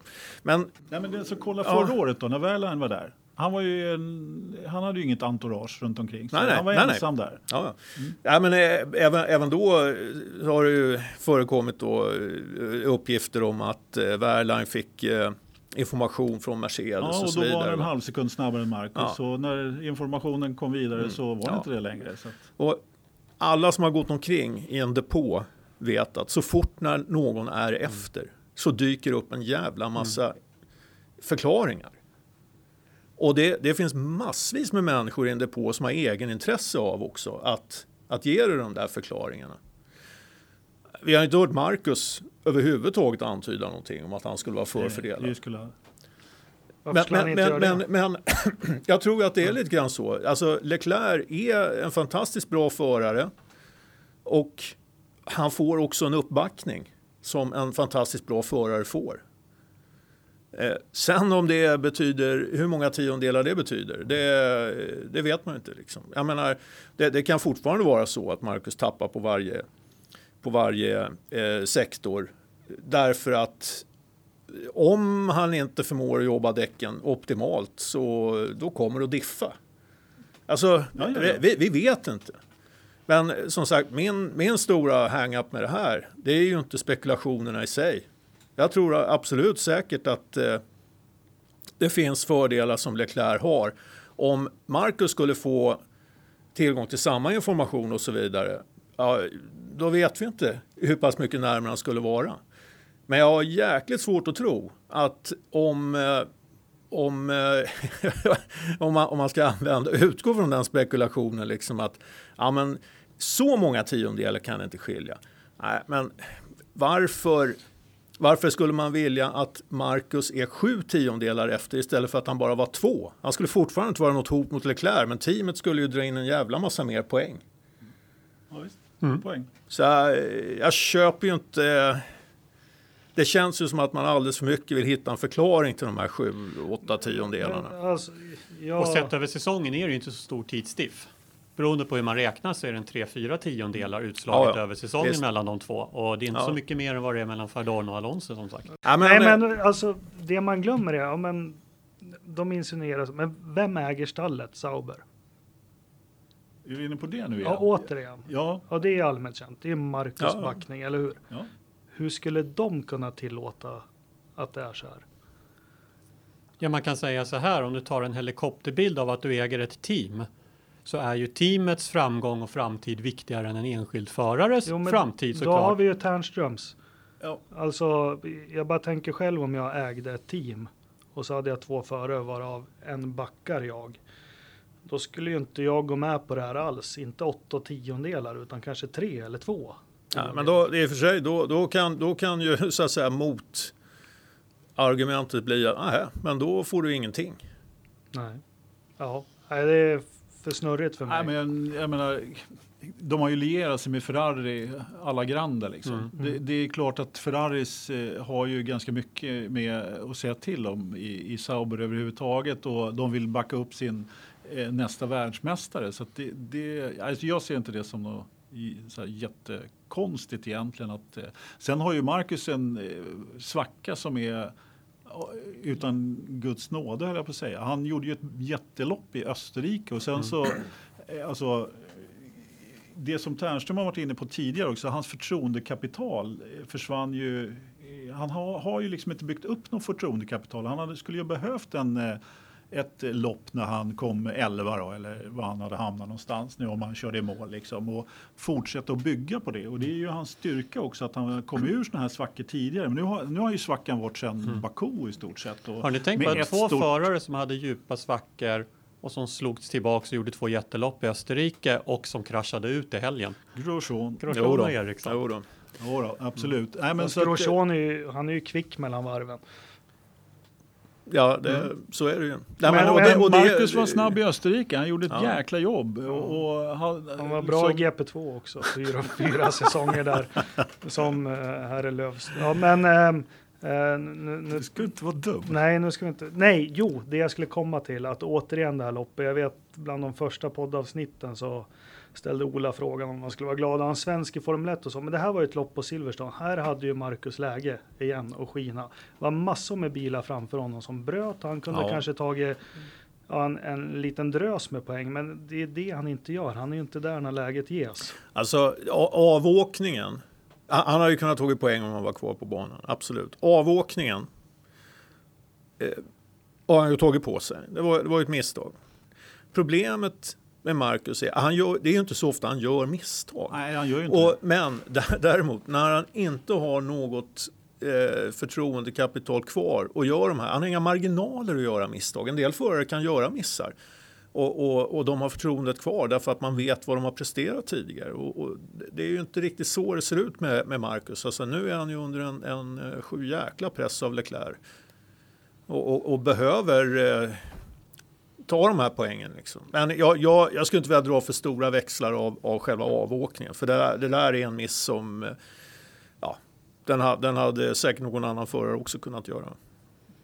Vilket ju Ja, eh, gjordes också. Grosjean gjorde Ja, det. Återigen, det, är de, ja, det är de två. Nej, men absolut. Jag, och jag vill sällan dra stora växlar på enskilda förarmisstag för att eh, det sker och kommer alltid att ske i motorsport. Precis som man gör en felpassning i hockey eller fotboll så, så missar man en inbromsning eller man slinter på en knapp eller man färmer upp däcken på fel sätt och så vidare. Det där kommer alltid, det kommer alltid att ske. Men det är en djup, det, det är en, det är en djup svacka. Men jag är också, jag är lite störd över det här att eh, ska vi tycka är det någonting som vi som fans utifrån inte känner till som vi på något vis nu ska ta för givet som förklarar skillnaden annat än att det är helt enkelt en förare i otrolig medgång och stor talang som kör så mycket snabbare än sin teamkamrat just nu som dessutom är inne i en svacka och då blir det extra tufft rent mentalt. Jag vet inte, men jag kan störa mig lite på att insinuera om det. Ja, nej, men det, det, det tycker jag också. Jag skulle också vilja göra en... Eh, jag skulle också vilja sätta det här i ett, ett lite större sammanhang. För jag tycker det är ganska viktigt. Eh, vi har satt blev som sagt granskade av, av det här programmet Medierna.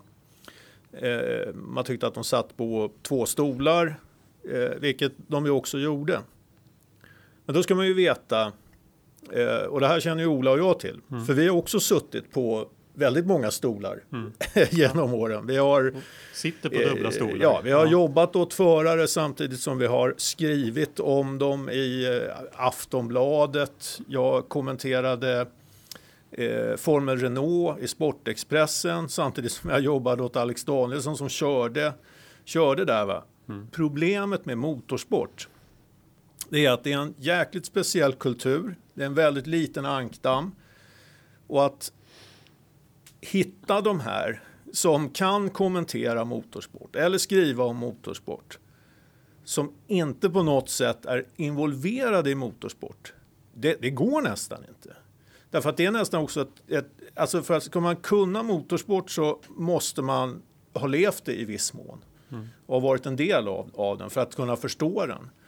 Eh, Så att jag, jag, jag vill inte heller vara för hård mot, mot via, Viasat för jag vet precis vilken sits de sitter i. Men jag vill bara varna för eh, just den här typen av spekulationer. När man sitter på två stolar, man måste vara medveten om det. Det betyder inte att och jag tror att både du och jag, Ola, har Ja. också eh, haft problem här tidigare. tidigare va?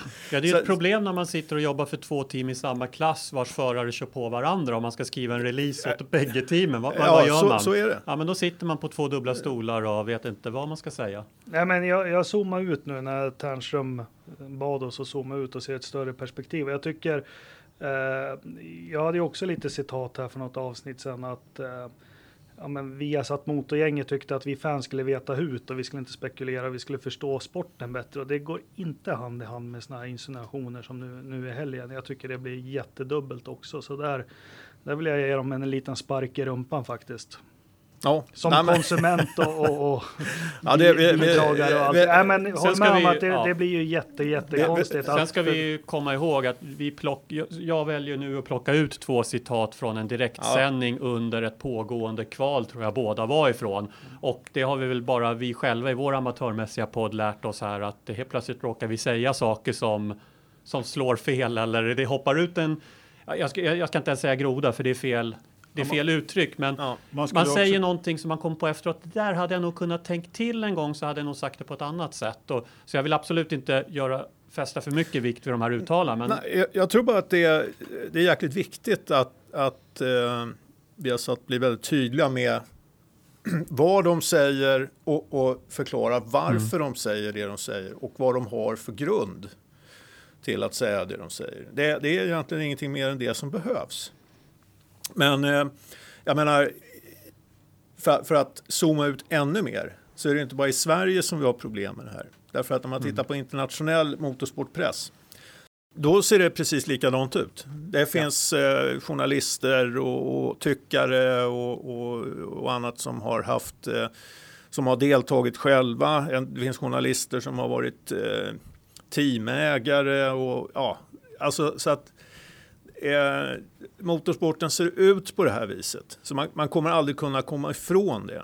Så till skillnad från medierna då som gjorde sin granskning så, så kan jag inte tycka att det var så himla allvarligt för att eh, i, i den bästa av världar så vore alla som höll på med media i, inom motorsporten fullständigt oberoende. Men det kommer aldrig att vara på det viset.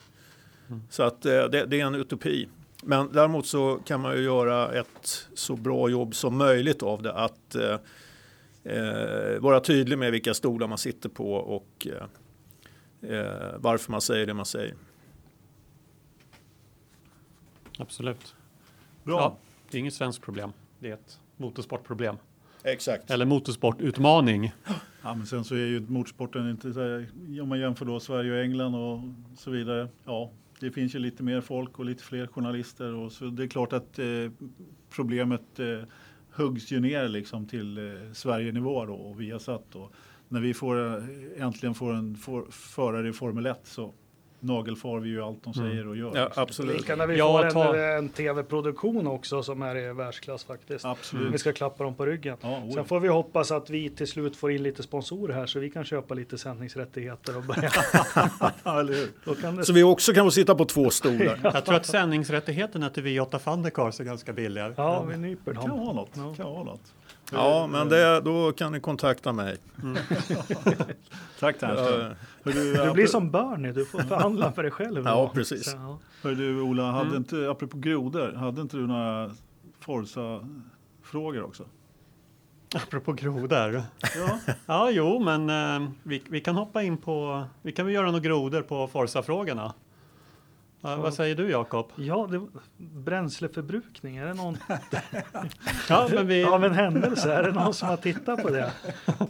Vi har lite konsumentupplysning här även efter. Ja, men då, då, tar, då tar vi den. Hur mycket bränsle drar den efter Anders, Det var inte den frågan jag tänkte på, men, jag kan ta den i alla fall bara ja. för att du hade svarat på den redan ja. då, på, på, eh, på forumet. Men eh, jag svarar väl igen då eftersom jag hade skrivit ner mm. det här då. Men, eh, eh 100 5 kilo är tillåtet att ha i bilen om man startar ett Grand Prix. Mm. Och eh, ett Grand Prix körs ju oftast över 300 kilometer någonstans.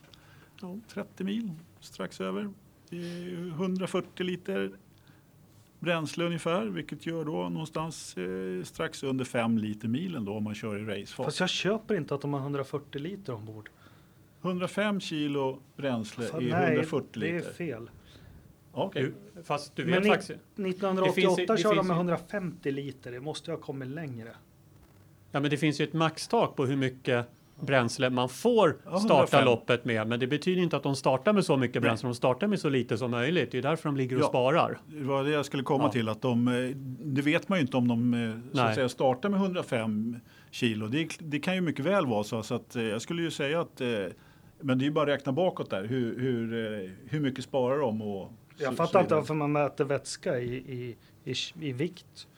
Nej, det kan inte jag svara på. men det, det, det lärde jag mig på Det var länge sedan man pratade 10 kilo bränsle hit och dit och så vidare. Men, Men det där väcker ju en följdfråga som vi säkert inte har svaret på här. Men, eh, Vilken Finns- EU-testcykel är det nej, som... men vilken inform Finns det någon information att veta hur mycket teamen faktiskt startar de respektive loppen med tanken? Det, Ja, det, det- Den informationen får vi aldrig va? nej, jag tror inte jag har sett Nej. det. Men däremot så var det väl, var det inte tidigare så att man fick den informationen? Jag har sett den informationen någonstans. Jo men det var väl när man, fick, man var tvungen att kvala in bilen med den bränsle man Just skulle det. starta racet med. Som inte annat så visste man när första depåstoppet skedde att okej, han kvalade in med 20 kilo mindre bränsle än vad, vad han gjorde. Men ja, men idag vet vi ju inte mer än att de tror ingen av, ingen av dem tankar fullt Nej, i de flesta lopp. Eh, Om man ska dra några liksom slutsatser gentemot eh, vanlig biltrafik och det var ju där hur länge kommer vi köra med, med bränslemotorer Mm. och så vidare. Så alltså verkningsgraden på en sån här hybridmotor är ju långt över en vanlig bil som Mm. ligger någonstans på 30 kanske 35. Inte över västra. 50 på de här nu. Ja 45 i alla fall. Ja, Eh, någonstans säkert, över men- 50. Det kan nog säkert vara. De här siffrorna är faktiskt från 2017 så det kan Ja. mycket väl vara över 50 Mm. eh, någonstans att de ligger där. Så att, eh, skulle man köra en sån här i vanlig trafik så vanlig trafikfart så skulle de dra en halv liter. Alltså, Ja, jag, jag körde 068 från Göteborg till Stockholm idag. Ja, då drog du mer än en Formel 1-bil om du skulle ha kört. Är lite Ja, snabbt. ja, Ja, du ser, det finns Ja. en teknisk förklaring till skillnaden mellan förare. Ja. Före, för, ja, precis. Före hybridtiden så, körde de, så var det någonstans 7,5 liter milen någonstans ungefär. Typ. Men eh, det, jag tycker att det är ganska intressant det här med eh, när, alltså när hybriderna tar över eller när eldriften, hur länge kör vi med, med jag vet inte om ni tycker det är intressant överhuvudtaget men jag, jag tror att eh, den, svaret på den frågan är aldrig. Jag tror att man kan, kommer köra med förbränningsmotorer faktiskt.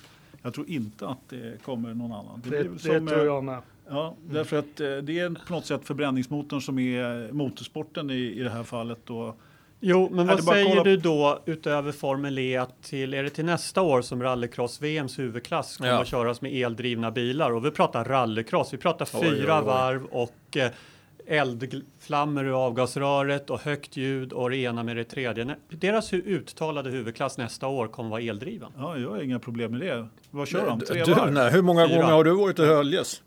Jag har varit där en gång. Ja, okej. Jag, Men har, jag jag tror- har varit på flera rally- rallycross-tävlingar Du, faktiskt. du har faktiskt varit i Höljes en gång mer än vad jag har varit.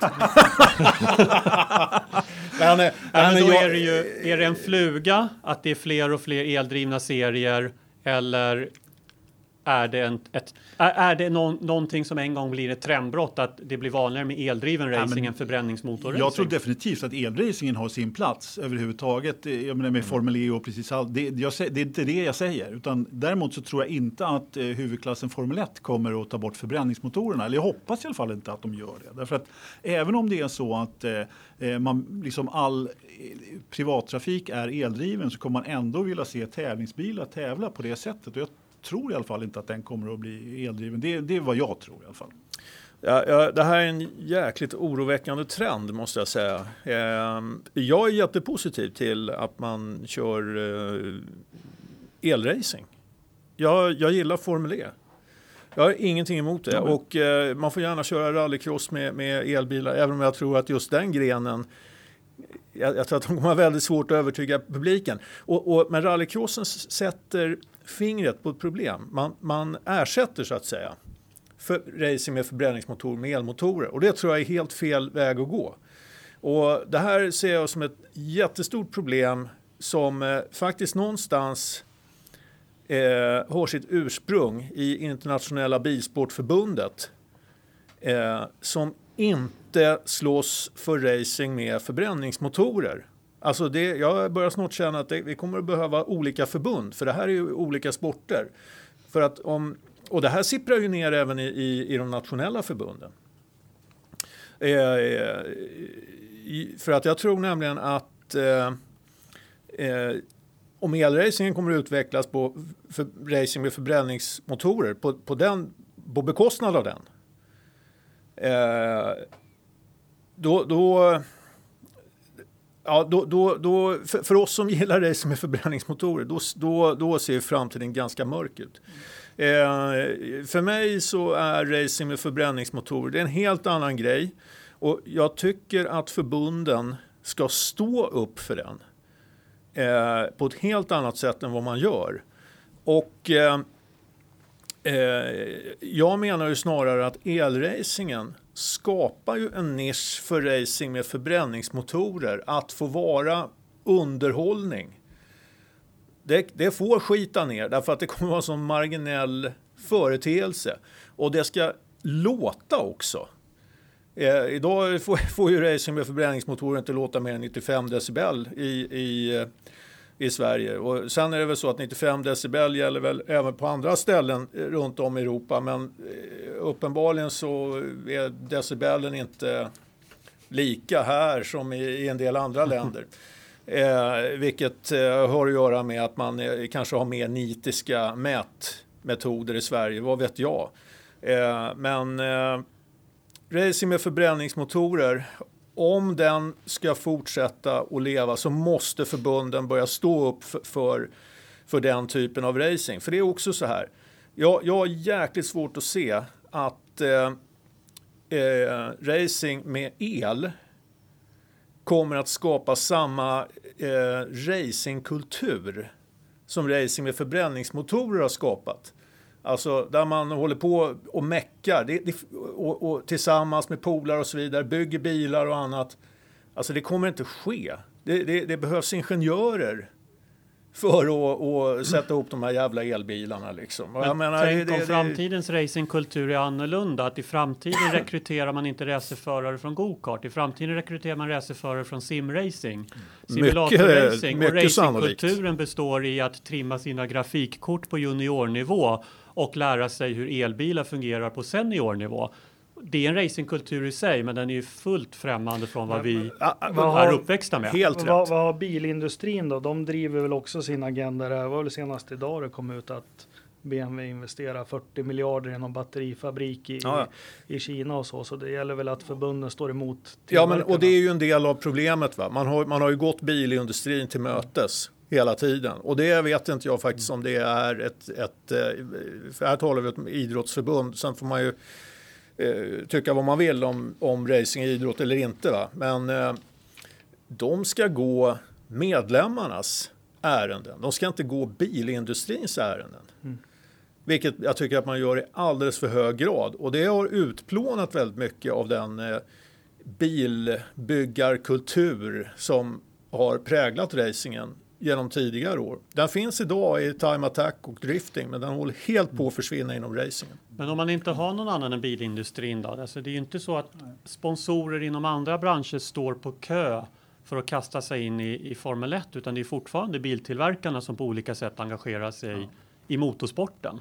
Om inte de ser ett intresse av motorsporten Mm. Då är det tufft att stå emot det och bilindustrin, precis som Jakob säger, de satsar på el nu. Ja, alltså, Sen om det är en eh, tillfällighetsfluga för att det, det skapar rätt varumärken ja. idag bland dagens konsumenter av bilar. Det, eller om det är någonting som är bestående, mm. det återstår väl att se. Men... Ja, men, det, men det är ju ett problem av att eh, eh bilsportförbunden har gått bilbranschen till mötes. Va? För att mm. nu, nu har man liksom drivit upp kostnader och komplexitet i, i Formel 1 till en sån nivå att, att eh, det finns inga andra som har de resurserna.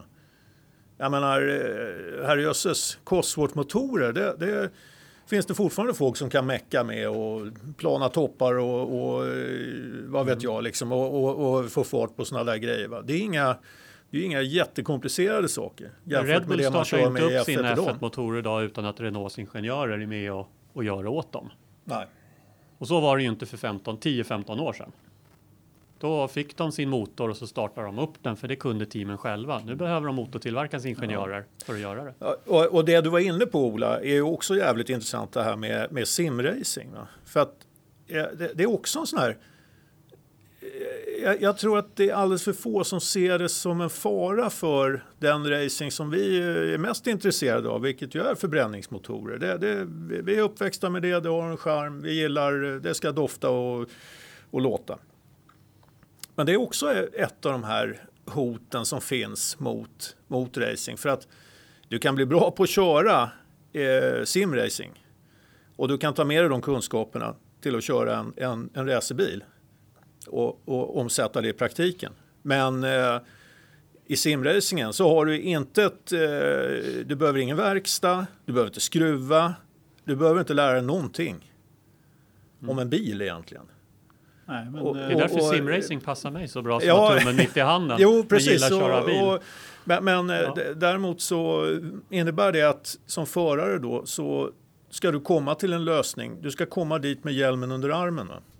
Och, och så såg inte racingen ut för ett antal år sedan. Utan då, då byggde folk byggde sina bilar. Vi hade eh, massvis med profiler som utvecklades till att bli duktiga entreprenörer. Va? Det var Janne Flash och, och eh, det finns en massa sådana här, Pico Troberg och, och vad det nu var för någonting. Va? Eh, den typen av profiler kommer vi nog inte få se så mycket av i Ja, framtiden. frågan är hur mycket de som är 17-18 idag. Du, både du och jag har ju sett en del sådana förare bara, bara i Sverige. Men vad gör en sån, en sån som Lando Norris? Hur mycket grundkunskap har han om att skruva en bil idag? Nej, men, det- ja, precis. Och behöver han det överhuvudtaget? Ja, men det- Han behöver veta hur han förmedlar hur Jo, bilen ska vara. men- Men, Nej, han men, har aldrig behövt skruva. Hur, men han kanske kan skruva Ja, gokart. men jag tror köra bil fort handlar om att förstå fysik.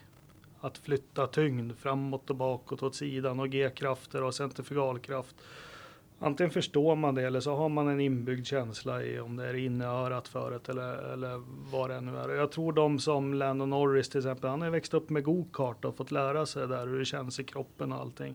Eh, Jag tror inte att de här simracing-killarna kan, bara för att de är bra på att köra på datorn så är de Fast överjävliga. det är flera som redan har, tror bevi- jag det är flera som har bevisat att de absolut, när de har hoppat från simracing och fått chansen. Nissan Academy har tagit ut ett par stycken som idag är fabriksförare på heltid. Eh, Du har dessutom en finsk kille som tillhör sim. Han är simracingens världsstjärna. Han är överlägsen. Han heter Greger Huttu. Killen har inte ens körkort. De plockade över honom. Han har varit världsledare i simracing i många år, så de plockade honom till Skip Barber Racing School och så fick han köra formelbil där och han låg ju på topptider. Fast han kanske skulle varit lika bra om han började go-kart. Det är det, alltså, jag tror inte simracing sorterar ut talanger på, på ett Nej, bättre men sätt. Nej, men, men, men, men urvalet blir jäkligt mycket större. Därför att simracing har betydligt fler råd att hålla på med än, äh, än go-kart. Ja, men det var lite dit jag ville komma också. Jag menar, urvalet här. Jag menar, det här har vi ju liksom en, en bra mycket bredare bas att välja bland också. Vi, vi har ju bland annat ex, ett exempel på en kille som har kört, ja nu kan jag inte göra det här, men eh, Formula Junior i Sverige och sen då Eftersom pengarna inte räcker så börjar han med simracing och var med på den här draften då.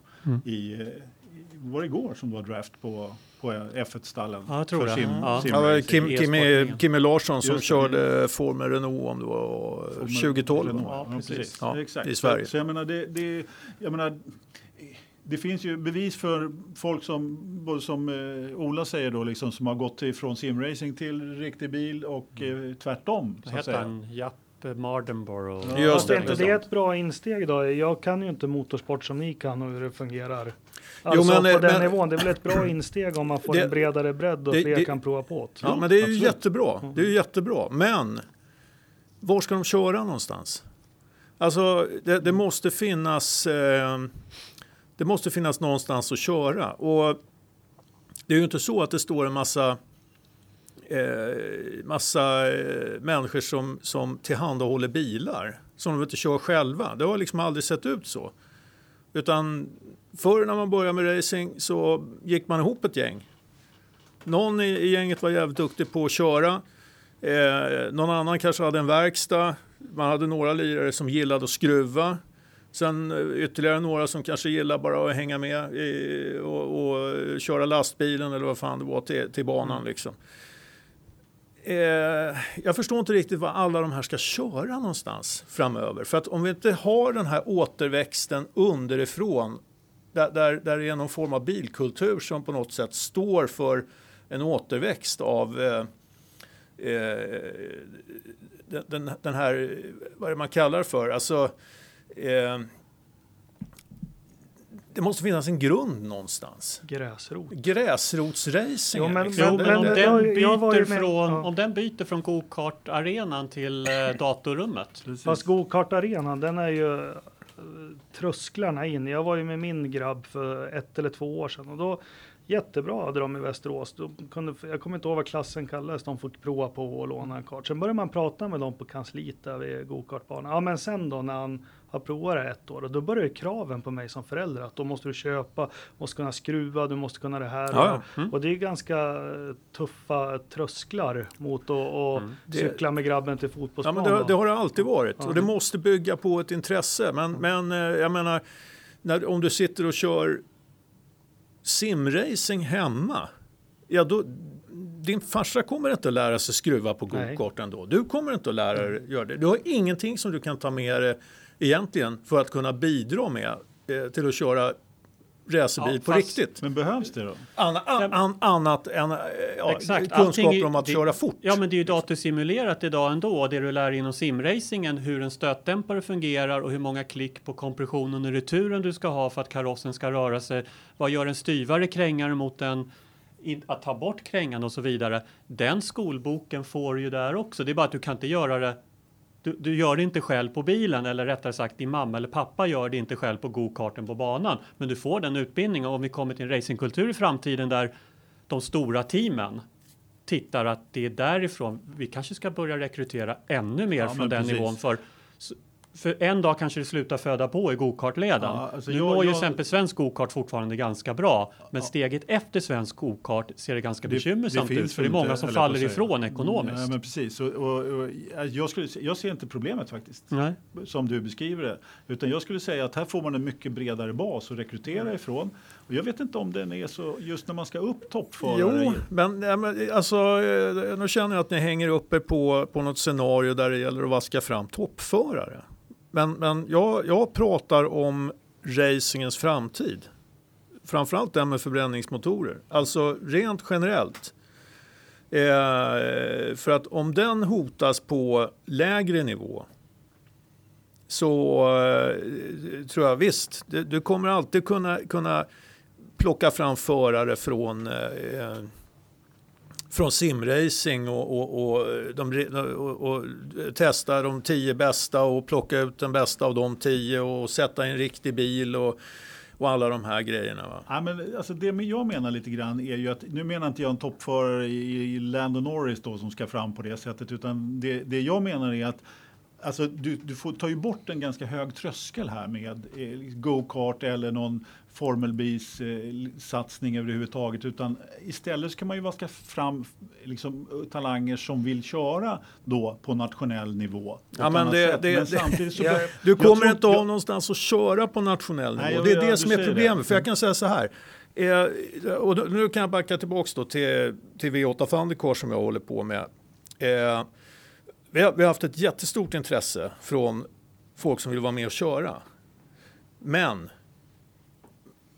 då, då, är, då är det så. Eh, pengar finns och- och sånt finns. Men, men man har, man har inte med sig den här logistiken som behövs för att kunna vara med och tävla. Man har inte det gänget runt om sig som kan mecka.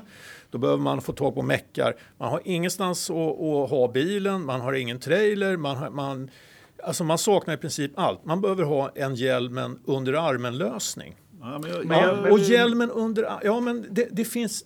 ve- Vem ska tillhandahålla bilarna för alla dessa som bara ska komma med hjälmen under armen? Och det är det ju team som gör idag. Det är ju Det team finns som team har det. som gör det idag. De blir fler och fler som bygger upp logistiken och sen här har vi en för dig som har budgeten att komma och köra och det är mer och mer bygger ju nationell racing framför allt. Jag, på jag, det. jag hoppas att det... Att, att, alltså, jag, menar, jag håller ju med. Jag menar, I STCC så är det ju väldigt mycket så Ja. att, att eh, team och förare är kunder och leverantörer. Ja. Eh, så att på den nivån så funkar ju inte racingen som den gjorde tidigare. Nej. Egentligen. Och det är bara att hoppas att, att det fortsätter att fungera. Men eh, jag menar om jag ser eh, tillväxten, eh, drifting och time attack är ju eh, faktiskt eh, på många sätt större än vad den är i, i banracingen idag. Och det Men- ska man nog inte glömma tror jag. Jag tror jag förstår vad du är ute efter och eh, jag håller med också. Sammanfattar det så det ta en 15-åring idag så de är inte intresserade om du kommer med en Crescent kompakt och, och vill ha en kolvlucka på saxmotorn eller plana toppen. Det är väl lite det du är ute efter att kunskaperna och viljan och så, utan man vill komma paketerad och klar och bara sätta sig i en bil och köra. Ja, men jag, jag tror som sagt att det, det kan utgöra ett hot mot Ja, men, eh, alltså jag förstår mot- mot också racingen. precis vad du är ute efter och, och så vidare. Men jag tror att eh, strukturen kommer att ändras på ett så sätt så att det ändå kommer att passa in på något sätt. Sen säger jag inte att alla de här klasserna finns kvar då eh, i, långt bort och så vidare. Men det här är ju framtidsscenarier. Så att, Ja, men det, det blir, Jag- det, det, alltså, det, det här kan funka och, och, och som Ola säger också, det, det, ser ut så mycket i STCC så att det, det fungerar så tillvida. Eh, men det man ska tänka på är att, att det är en ganska mycket dyrare lösning för de som ska köra. Det, alltså man måste ha med sig mer stålar istället för att göra arbetet själv tillsammans med sina kompisar. Men då är det ju snarare att hitta en nivå på sitt eh, motorsportande. Alltså det går ju fortfarande om du har ditt garage och du har din meckkunskap att köpa en racerbil och köra någonstans. Men att tro att du ska köra om ett SM-guld på den. Alltså då, då, Ja, då är nej, du, det, du, du, kan, du kan fortfarande tävla. Du kan tävla i Absolut. Volvo Original Cup eller du Ja, ja. kan köra folkrace eller Ja. du kan köra ännu högre upp i klasserna. Men det kommer ju till en punkt där det inte du kan dra din bil och med där, släpvagn och ha Ja. dina skiftnycklar med Och där, där, ser, tävla. där ser jag att återväxten har, har avstannat en hel del. Och nu är det otroligt dålig stämning i studion. Hade vi några Forsa-frågor? Nej, nu, det, det här var en första fråga som räckte oss en halvtimme. Ja. Så att jag tror att vi snarare ska Fast det var, intressant, säcken. det var intressant för mig att få höra. Men alltså, är- ja. jag var ju inne på en Forza-fråga som jag ville att jag gav dig hintar. Jag pratade om grodor. Eh, jag menar, Fransmän? kan du, inte, kan du inte ställa den frågan nu då? Ställ den själv då, Ja, som okej. jag inte Jag fattar. jag ställer den till Jakob. Först, eh, först har vi blivit ovänner med, med Viasat och så blev vi ovänner med varandra här också. Eh, Till alla lyssnare, det blir inte en avsnitt 10. På avsnitt 9 rycker vi ihop och slåss och sen lägger vi ner den här podden. Det, må, det måste vi videofilma. gör två olika poddar. Ja, men eller hur? Okej, sista lyssnarfrågan. Vad kan. Berger ha sagt till Senna när Senna kom ner till, till frukosten och var trött efter att ha jagat paddor hela natten? Och Donnerwetter. Ja, det, det, jag vet inte om man sa något annorlunda då eller när mot när Berger kastade ut hans attachéportfölj med alla kreditkort och en helikopter. Jag vet inte. Det var bra. Ja, eh, Nej, men jag tror att han sa, jaha, du hittade inte ormen. jaha, ja just det, så sa han. Du hittade inte ormen. Så, så, ja, nej, det var lite mer profiler för eh, var det. Ja, det där, sånt Ja, fanns det, ja, utrymme för. mm, Ja, mm. Mm, det var lite fusk den här Det, det, frågan. men det var väl det. snarare att vi inte hade internet och kunde såga nästa dag vad profilerna Ja. gjorde. Om Lewis Hamilton skulle kasta ut eh, Bottas kreditkort från helikoptern så skulle han ju bli totalsågad på sociala medier inom, tio, inom några Ja. minuter. Ja, Bottas verkar vara en jävla spillevink. Så. Men eh, jag menar, eh, om man säger så här. Det väl ganska typiskt på något sätt att det var Berger som, som prankade. Va? Ja, ja. Alltså, jag har inte hört talas om att Senna prankade någon. Nej, men han var ju fullkomligt allvarlig i alla Exakt. situationer. Så vem, vem, vem var vinnare och, och vem var tvåa i De Formel säger, 1? li- av de säger där att två? Senna lärde Berger hur man kör racerbil och Berger lärde Senna hur man skrattar. Men det var ju även något också sån här, det har jag hört direkt från källan Berger. Han bytte ut Sennas passfoto i ett pass mot en porrbild på en tjej. Han hittar väl inte ormen då heller kanske. Men, Ja, men, ja, Berger, han var en riktig vad heter det, practical joker. Ja. ja, det, Är man två sekunder efter måste man hitta på något. ja, precis. Så ja. när drar Marcus sina practical jokes? Ja, det är bara 0,38 efter så att det är Ja, långt kvar. Ja, okej. Mm. Så. Äh, Berger, ja. vad gör han nu? Han, var inte han för något karting? God, nej, Han är- D- DTM, han DTM-boss. Ja, kul, kul Bland jobb. annat. Ja. Bland annat, ja precis. Låter spännande. Han var ju chef för Mecatron ett tag, var det inte? Nej, BMW var det väl? Ja, kan, så kanske det var. Ja, han ja, ja, det var Flavio som var och- Mecatron. Ja, Han höll ju på med Formelbilserierna. Han styrde Ja. väl upp Formel Just det. 3-strukturen. kanske han fortfarande håller på Han är väl styra upp. också en gammal Formel 1-förare som har brutit nacken några gånger. Det är väl han och Mansell. Ja, mer än jag vet faktiskt. Ingen aning om Mansell han vet jag har- Mansell brutit bröt ju varje lopp. Ja, i stort ja. sett. Och, nej men Berger han bröt, bröt väl nacken 84 i en trafikolycka. Fan. Hade som tur att första, första bilen som kom på plats det var en uh, intensivvårdsläkare annars skulle han varit död. Åh fan. Har, har, det här, har det här någonting med din nackspärr att göra? Ja, jag känner att den inte får någon fokus alls. Är det någon gång vi skulle haft en videopodd så är det ju idag faktiskt. För, Ja. ja. Och framförallt när du somnar på bordet. Ja, Alice. jag ser faktiskt roligare ut än förra veckan. Det väl inte säga lite det. Hörrni, har vi någon veckans Verstappen då? Jajamän. Roman. Nej, det blir han snubben du läste om i F2. Vad hette han? Ja, men Tutti det, Frutti. he- hela, jag menar det, det, återigen, vad är veckans Verstappen? Alltså, Vad det, du, det ja, vad du får liksom en ny det. betydelse var, varje gång beroende på hur det har gått för Verstappen. Jag, jag hävdar ju att, så, att allting var bättre förr. Jag vet inte om du har hört det uttalat eller så här. Det är jag som har kommit på det. Så, så jag säger ju- är ju fortfarande att veckans förstappen det är när man gör en, för, för att vara inne på, på paddspåret, en riktig groda. Liksom. Och, Ja. och när man kraschar ordentligt och alltid. Jaha. Kommer det sådana här nytolkningar om att man gör en vändning och gör någonting bra larvigt? Nej, det, självklart så ska det vara när man gör bort sig rejält. på ett eller annat sätt. Ja, jag nominerar, Tot, jag nominerar Toto Wolf, Nicky Lauda och Lewis Hamilton för de, Det gjorde en, de gjorde en media Verstappen. Så att, eh, ja, där har, där har ni min veckans Verstappen. Ja, Grosjean, han krockar med räcken och teamkamrater och Renault och allting. Så det, Det är, det är, det är en bra Verstappen.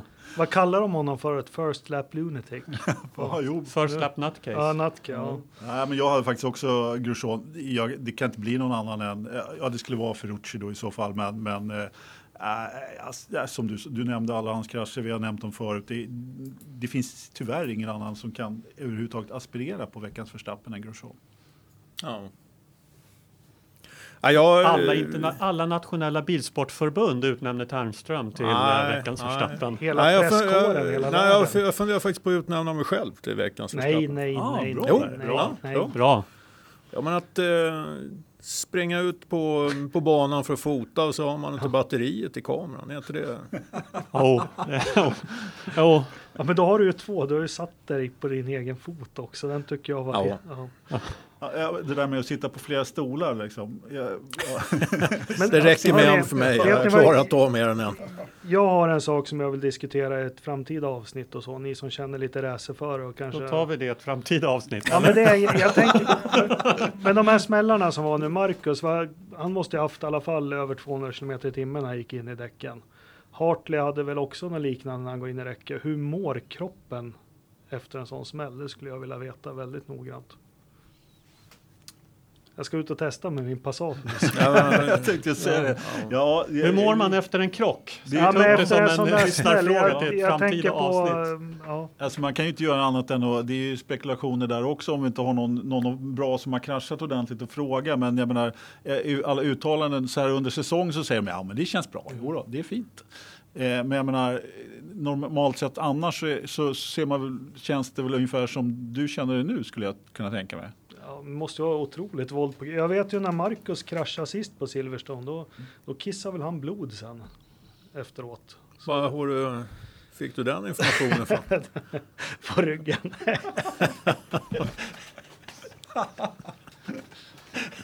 Redigera Ternström. Ja, här redigeras ingenting. Nej. Fan. Det, är of, det är ofiltrerat. Måste ta bort den. Ja. Nej, men är, är, har, har, vi, har vi krockat någon gång? Någon av Ja, oss? ja. I trafik? Ja, ja, herre, ja men vad I helvete. trafiken ja, men jag Ja. funderar på om jag krockat på racerbanan någon gång. Jag tror Ja. aldrig riktigt jag har gjort det. Nej, det har Men jag inte. Jag har aldrig i- haft råd att krocka på racerbanan. Alltså du, i fempapp så krockade du en eh, Golf, både fram till och bak till skulle jag vilja ja, påstå. den var lite ja. jobbig. Den, Ja, den så var... att, eh, kom inte här och säg att du inte har krockat på ja, racerbanan. men fem papp är inte Ja, men racerbana. jag, jag, det jag är- gör faktiskt citat, citationstecken i luften här när jag ja, säger men det, racerbana. det, alltså. ja, precis. Ja, Jag, Exakt, jag gick av som eh, 10 eller 11-åring gick jag av i den notoriska 90-gradaren på Rättviks gokartbana. Jag satt och tittade bakåt, det var en flare out-sväng, men jag satt och kollade bakåt efter pappa och gick rakt in i ett traktordäck och började grina. Så. Och Ja, men- gokarten var ramsned, de var jättearga, jag kommer ihåg. Men, men eh, Jakob, eh, faktum är att eh, både du och jag delar ju erfarenhet av att ha blivit påkörda på cykel. Jaha. Usch. Och, och eh, det, det glömde jag faktiskt bort när du nämnde det förra gången. För då, då hade jag, jag hade ju kunnat bräcka dig kanske. Nej, Jo. min, Nej. Var värre, min var värre. Nej, jag tror att din var, du fick eh, större skador än vad jag fick. Men eh, eh, jag menar, det måste ju vara någonting sånt. Helvete. Fan, jag varit påkörd av en bil i, i 50, rakt i sidan. Mm. Hade jättetur. Landa på huvudet. Ja, jag tog också emot mig med fejan. Och, och, och, först ansikte, sen händer och, och axlar och sånt. Vi Och, börjar få en förklaring. Och jävels vad mör man var efteråt alltså. Herre min skapare alltså. Ja, om man mår så efter, då skulle inte jag vilja sätta mig i en Formel 1-bil dagen efter om Nej. man kraschar på, eller träningen efter. Absolut inte. Det, Nej, är det, det, det, det tror jag faktiskt. Jag tror att de eh, mår bättre än Mm. så. Det, det måste man nog göra. Men eh, självklart kan de ju känna av det liksom. Det, det, det tror jag. Men eh, i kaliber med våra smällar, det vet jag fan om man jag ska lägga ut lite sätter sig i bilder en på. eh, F1-bil efter det. Jag ska lägga ut lite bilder på hur jag såg ut efteråt. Ja, det ser vi ju. Ja, det ser ni ju. Det såg ni ju förra veckan. Ja, nej, det behövs inte. Ja, Ja, är vi klara? Ja, det blir väl kanske inte bättre. Sen, Nej. eller, Nej. eller blir det sämre? Ja, det blir, nu, nu, nu går det ut för. ja vi, vi sjunker ju antal lyssnare för varje avsnitt och det är ju positivt. Aj, jag väntar nu för helvete! Jag håller på att trycka på knappen här, men vi har ju en viktig punkt kvar. Ja, men jag skulle precis komma till den. Men Jakob har ju? Jakob har ju en förmåga att aldrig kunna knyta ihop Nej. säcken utan komma på nya ämnen. Ja, Så- ja, ja. Nej, men kör, kör det där jävla vädret nu. Precis. Nej, vad hade du för grej? ja, det är soligt i Grövelsjön, Jakob. Vad var det för sjö nu igen? Det, det är en sjö i Idre. Nej, det är ingen sjö. Okej. var ju en det är ett fjällområde i Idre. Är det inte jag en avdumpnings- Wikipedia-sidan uppe här. Det är en Avdump- by till och med. Avdumpningsplats Ja, det för korvsnatt. Sjön heter ju Grövlan eller vad fan det var. Har ni inte sett förklaringen? Ja, men eh, ibland så är fakta inte så intressant. Nej, det är utan sant. Då, då, eh, det, det, liksom förstör inte en bra story nu med en massa fakta. Nej, jag ska låta bli. I denna lilla by i Idre socken så har vi 22 grader ute just nu. 1028 hästkrafter stigande prognos med sol, ost-sydostlig riktning på vinden. Ehm, men 0,0 meter per sekund i vindhastighet. Ja, ja. Det- Då, då kan det ju inte vara någon riktning. kan Måste jag vara tycka. Det där får. Pastis jobba lite på. Måste vara... Ja. Ja. Ja, Och som sen, har- exakt. Ja, Ja. Sensorn pajat. ja. Sen som är paj. Ja. Eh, I datorförrådet så är det just nu 28 grader. Herre Medan det utanför dataförrådet är 22,6. Hur är den där differensen? Är den stadig Den är på sex- statistiskt säkerställd. Ja, bra. Ja. 6 grader. Ja. Ja. Mm. Men alltså temperaturen stiger. Det kan ju vara... Eh, jag vet inte. Nej, Är det något fel inte. på, på fläktarna? Ja, om det blåser noll sekundmeter så är det något fel på den stora fläkten. Ja. Ja. Ja. Om det blåser i ost-sydost med 0,0 meter per sekund. Då är, det, då, är det någon, då är det något fel som är trasigt. Styv stiltje. Ja. Vi ber om ursäkt i efterhand och eh, på förhand för nästa avsnitt. Mm. Om det blir något. Mm. Ja. Jo, men något till ska vi väl bli osams Jo, på men, innan vi bestämmer exakt. om vi ska göra med avsnitt 10. Men vi kan väl säga så här i alla fall då, avrunda med att nu, nu blir det semestrar och annat elände här. Vi hoppas ju kunna upprätthålla samma takt när det gäller att publicera våra semester? Jag har varit på semester. Ja, Du, ja. Ska ni också ha semester? Ja, jag som har inspelningsutrustning ska åka på semester. att, eh, ja, ja, vi, vi gör vårt bästa Ja, för att upprätthålla eh, Fast publiceringstakten. vi levererar ju nog flest timmar i veckan i hela podd-Sverige. Ja, det, det lär vi Såna göra. fegisar som lägger ut 40 minuter. Nej, sånt Nej. skit håller vi inte på med. nästa gång testar vi säkert Skype igen. Ja. Ve- Veckans förstappen förresten. Det var, Det- Den är du, punkten är du avklarad med. Du, Ja. du får ta nästa veckans förstappen i nästa nej, avsnitt. men det var att Anders köpte grevéost. Usch. Och, och här, här tonar jag ut.